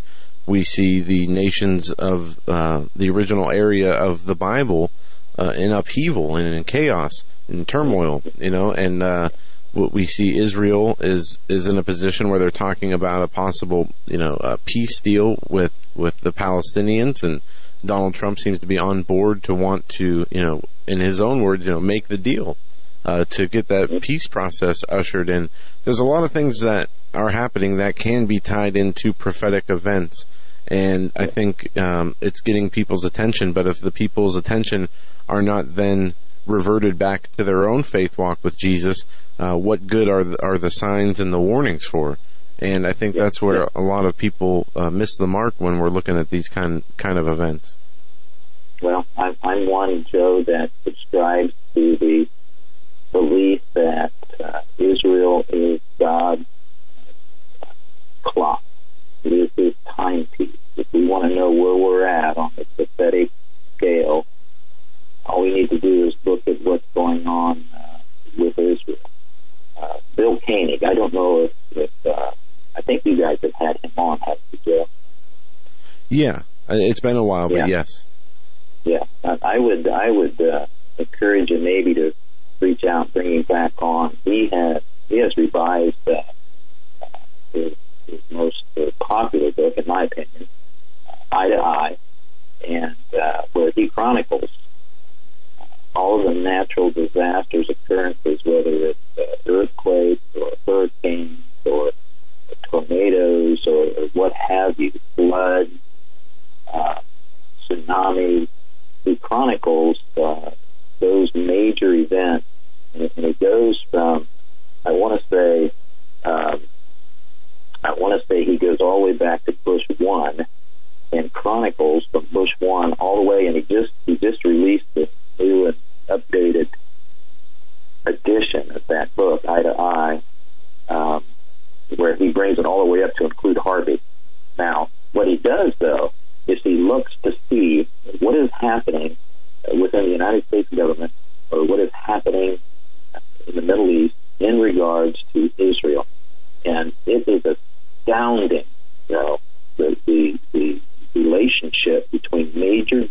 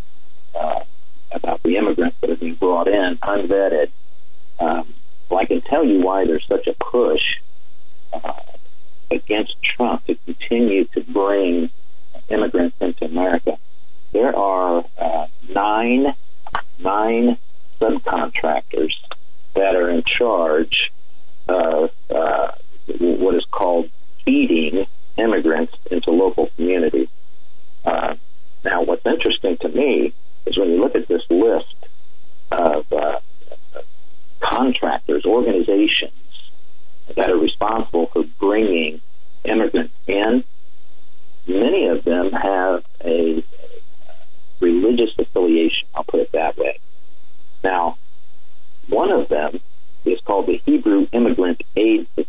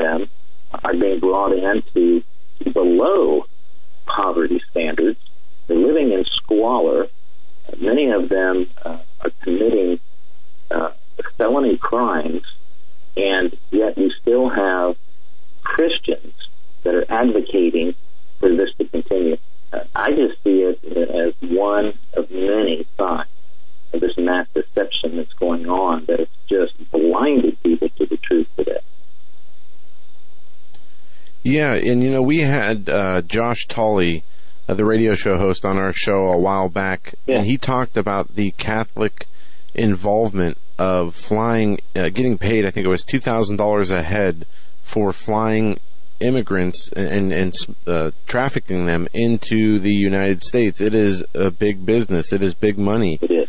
And it's unfortunate that these these churches are, are they're doing it specifically for the money. They're not doing it for you know what the Pope would say is you know the humanitarian and, and Christian duty uh, to help a brother.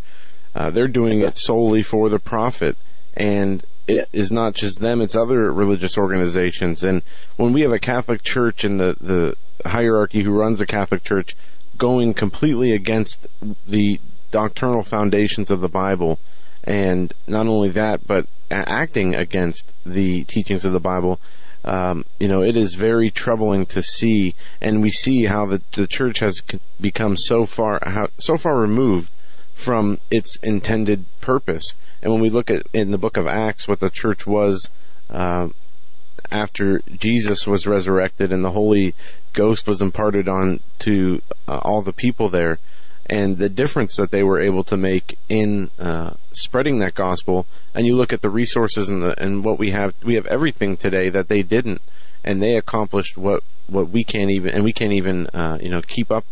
Uh, we can't even uh, show up. Basically, I guess is what I'm trying to say.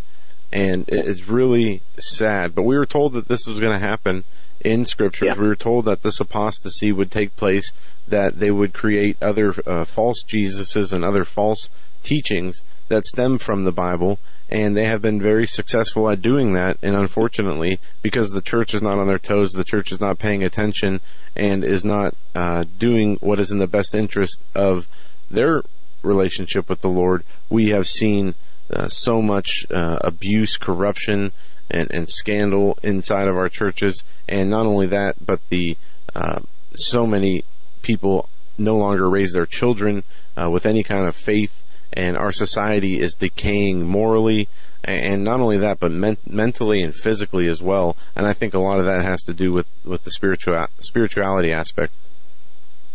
Oh, it absolutely, absolutely does, Joe. Uh, it, it, has everything to do with that.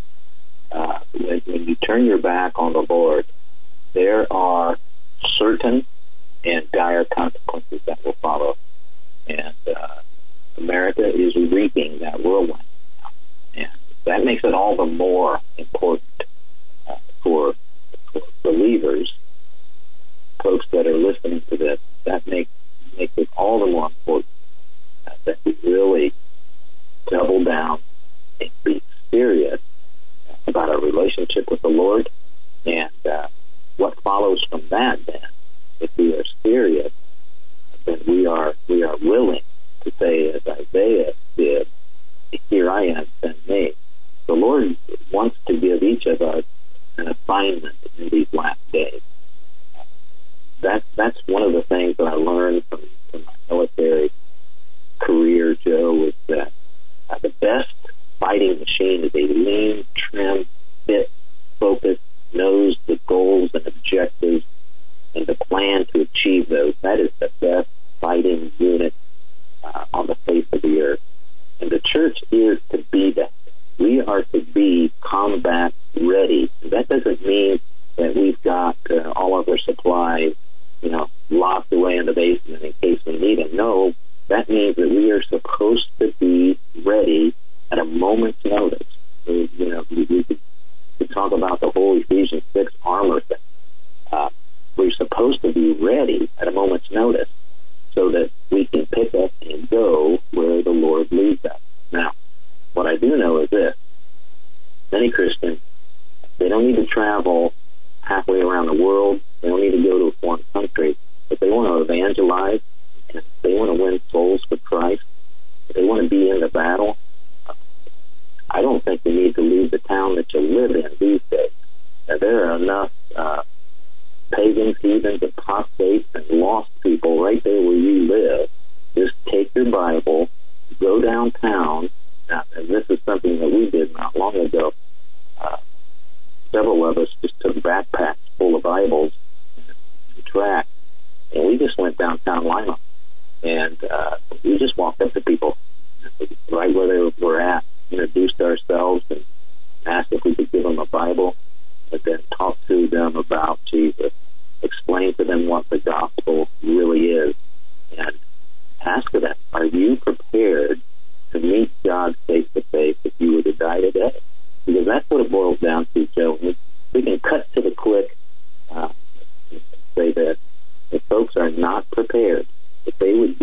Eternity this very night, and you don't know where you would go, or you know that you would be, be the Father and be admitted to His heaven and eternal life, then don't you think you should be changing something?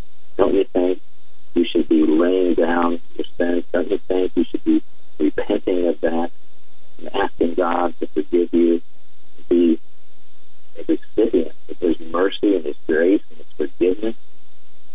That's all it takes, folks. That's not hard to say. We should be able to say that to anybody that we meet and ask those questions. Are you ready to meet God? Because everybody's going to. The day will come when everybody will meet. And so we should be able to and ready to do that, and we should be able to do that on a moment's notice.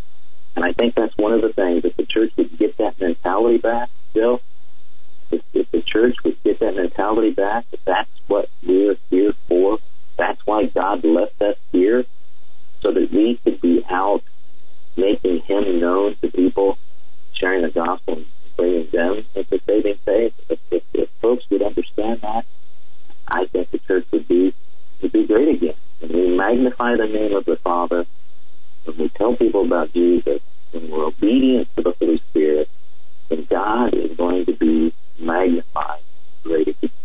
That's what's going to turn America around. It isn't going to be domestic or foreign policy. It isn't going to be political rhetoric. It isn't going to be laws that are passed.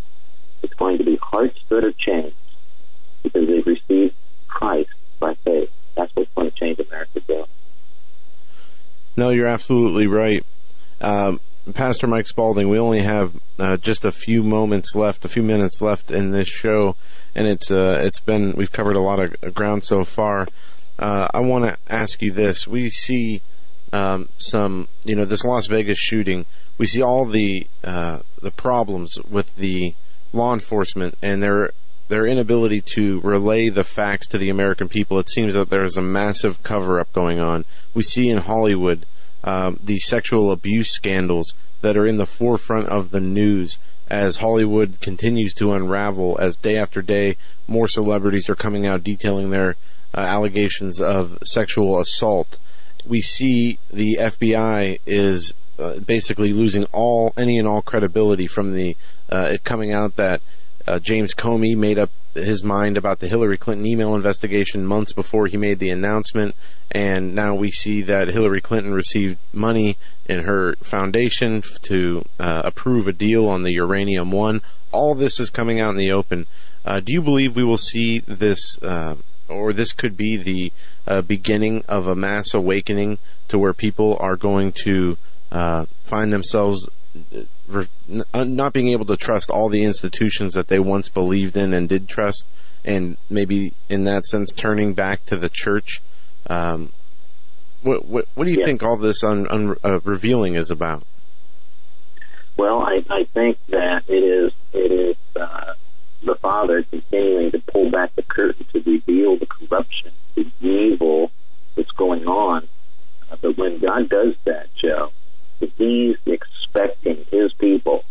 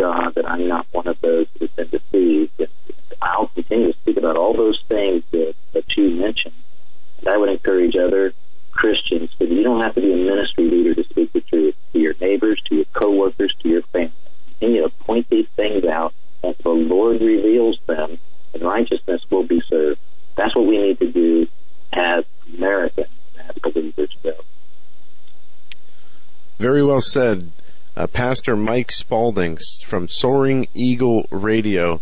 Uh, we have about one minute left, Pastor Mike. Where can people listen to your show, and when?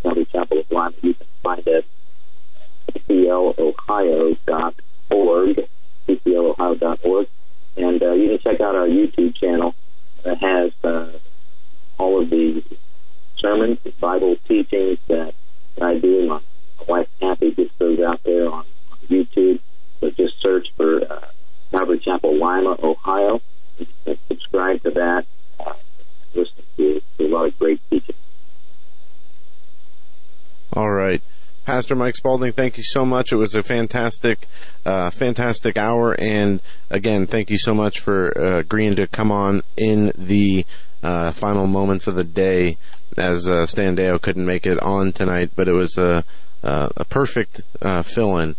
And thank you so much. Folks, that'll do it for us tonight. Until tomorrow, stay safe. God bless. Have a great evening. We will be back tomorrow. Don't forget the Doug Hagmann Show, 9 to 10 a.m. Eastern on Global Star Radio Channel 3, Blog Talk Radio Live and Archive, and the Hagmann Daily Show on 2 to 3 p.m. Global Star Channel 3 and on Blog Talk Live and Archive. So until then, stay safe. Have a great evening.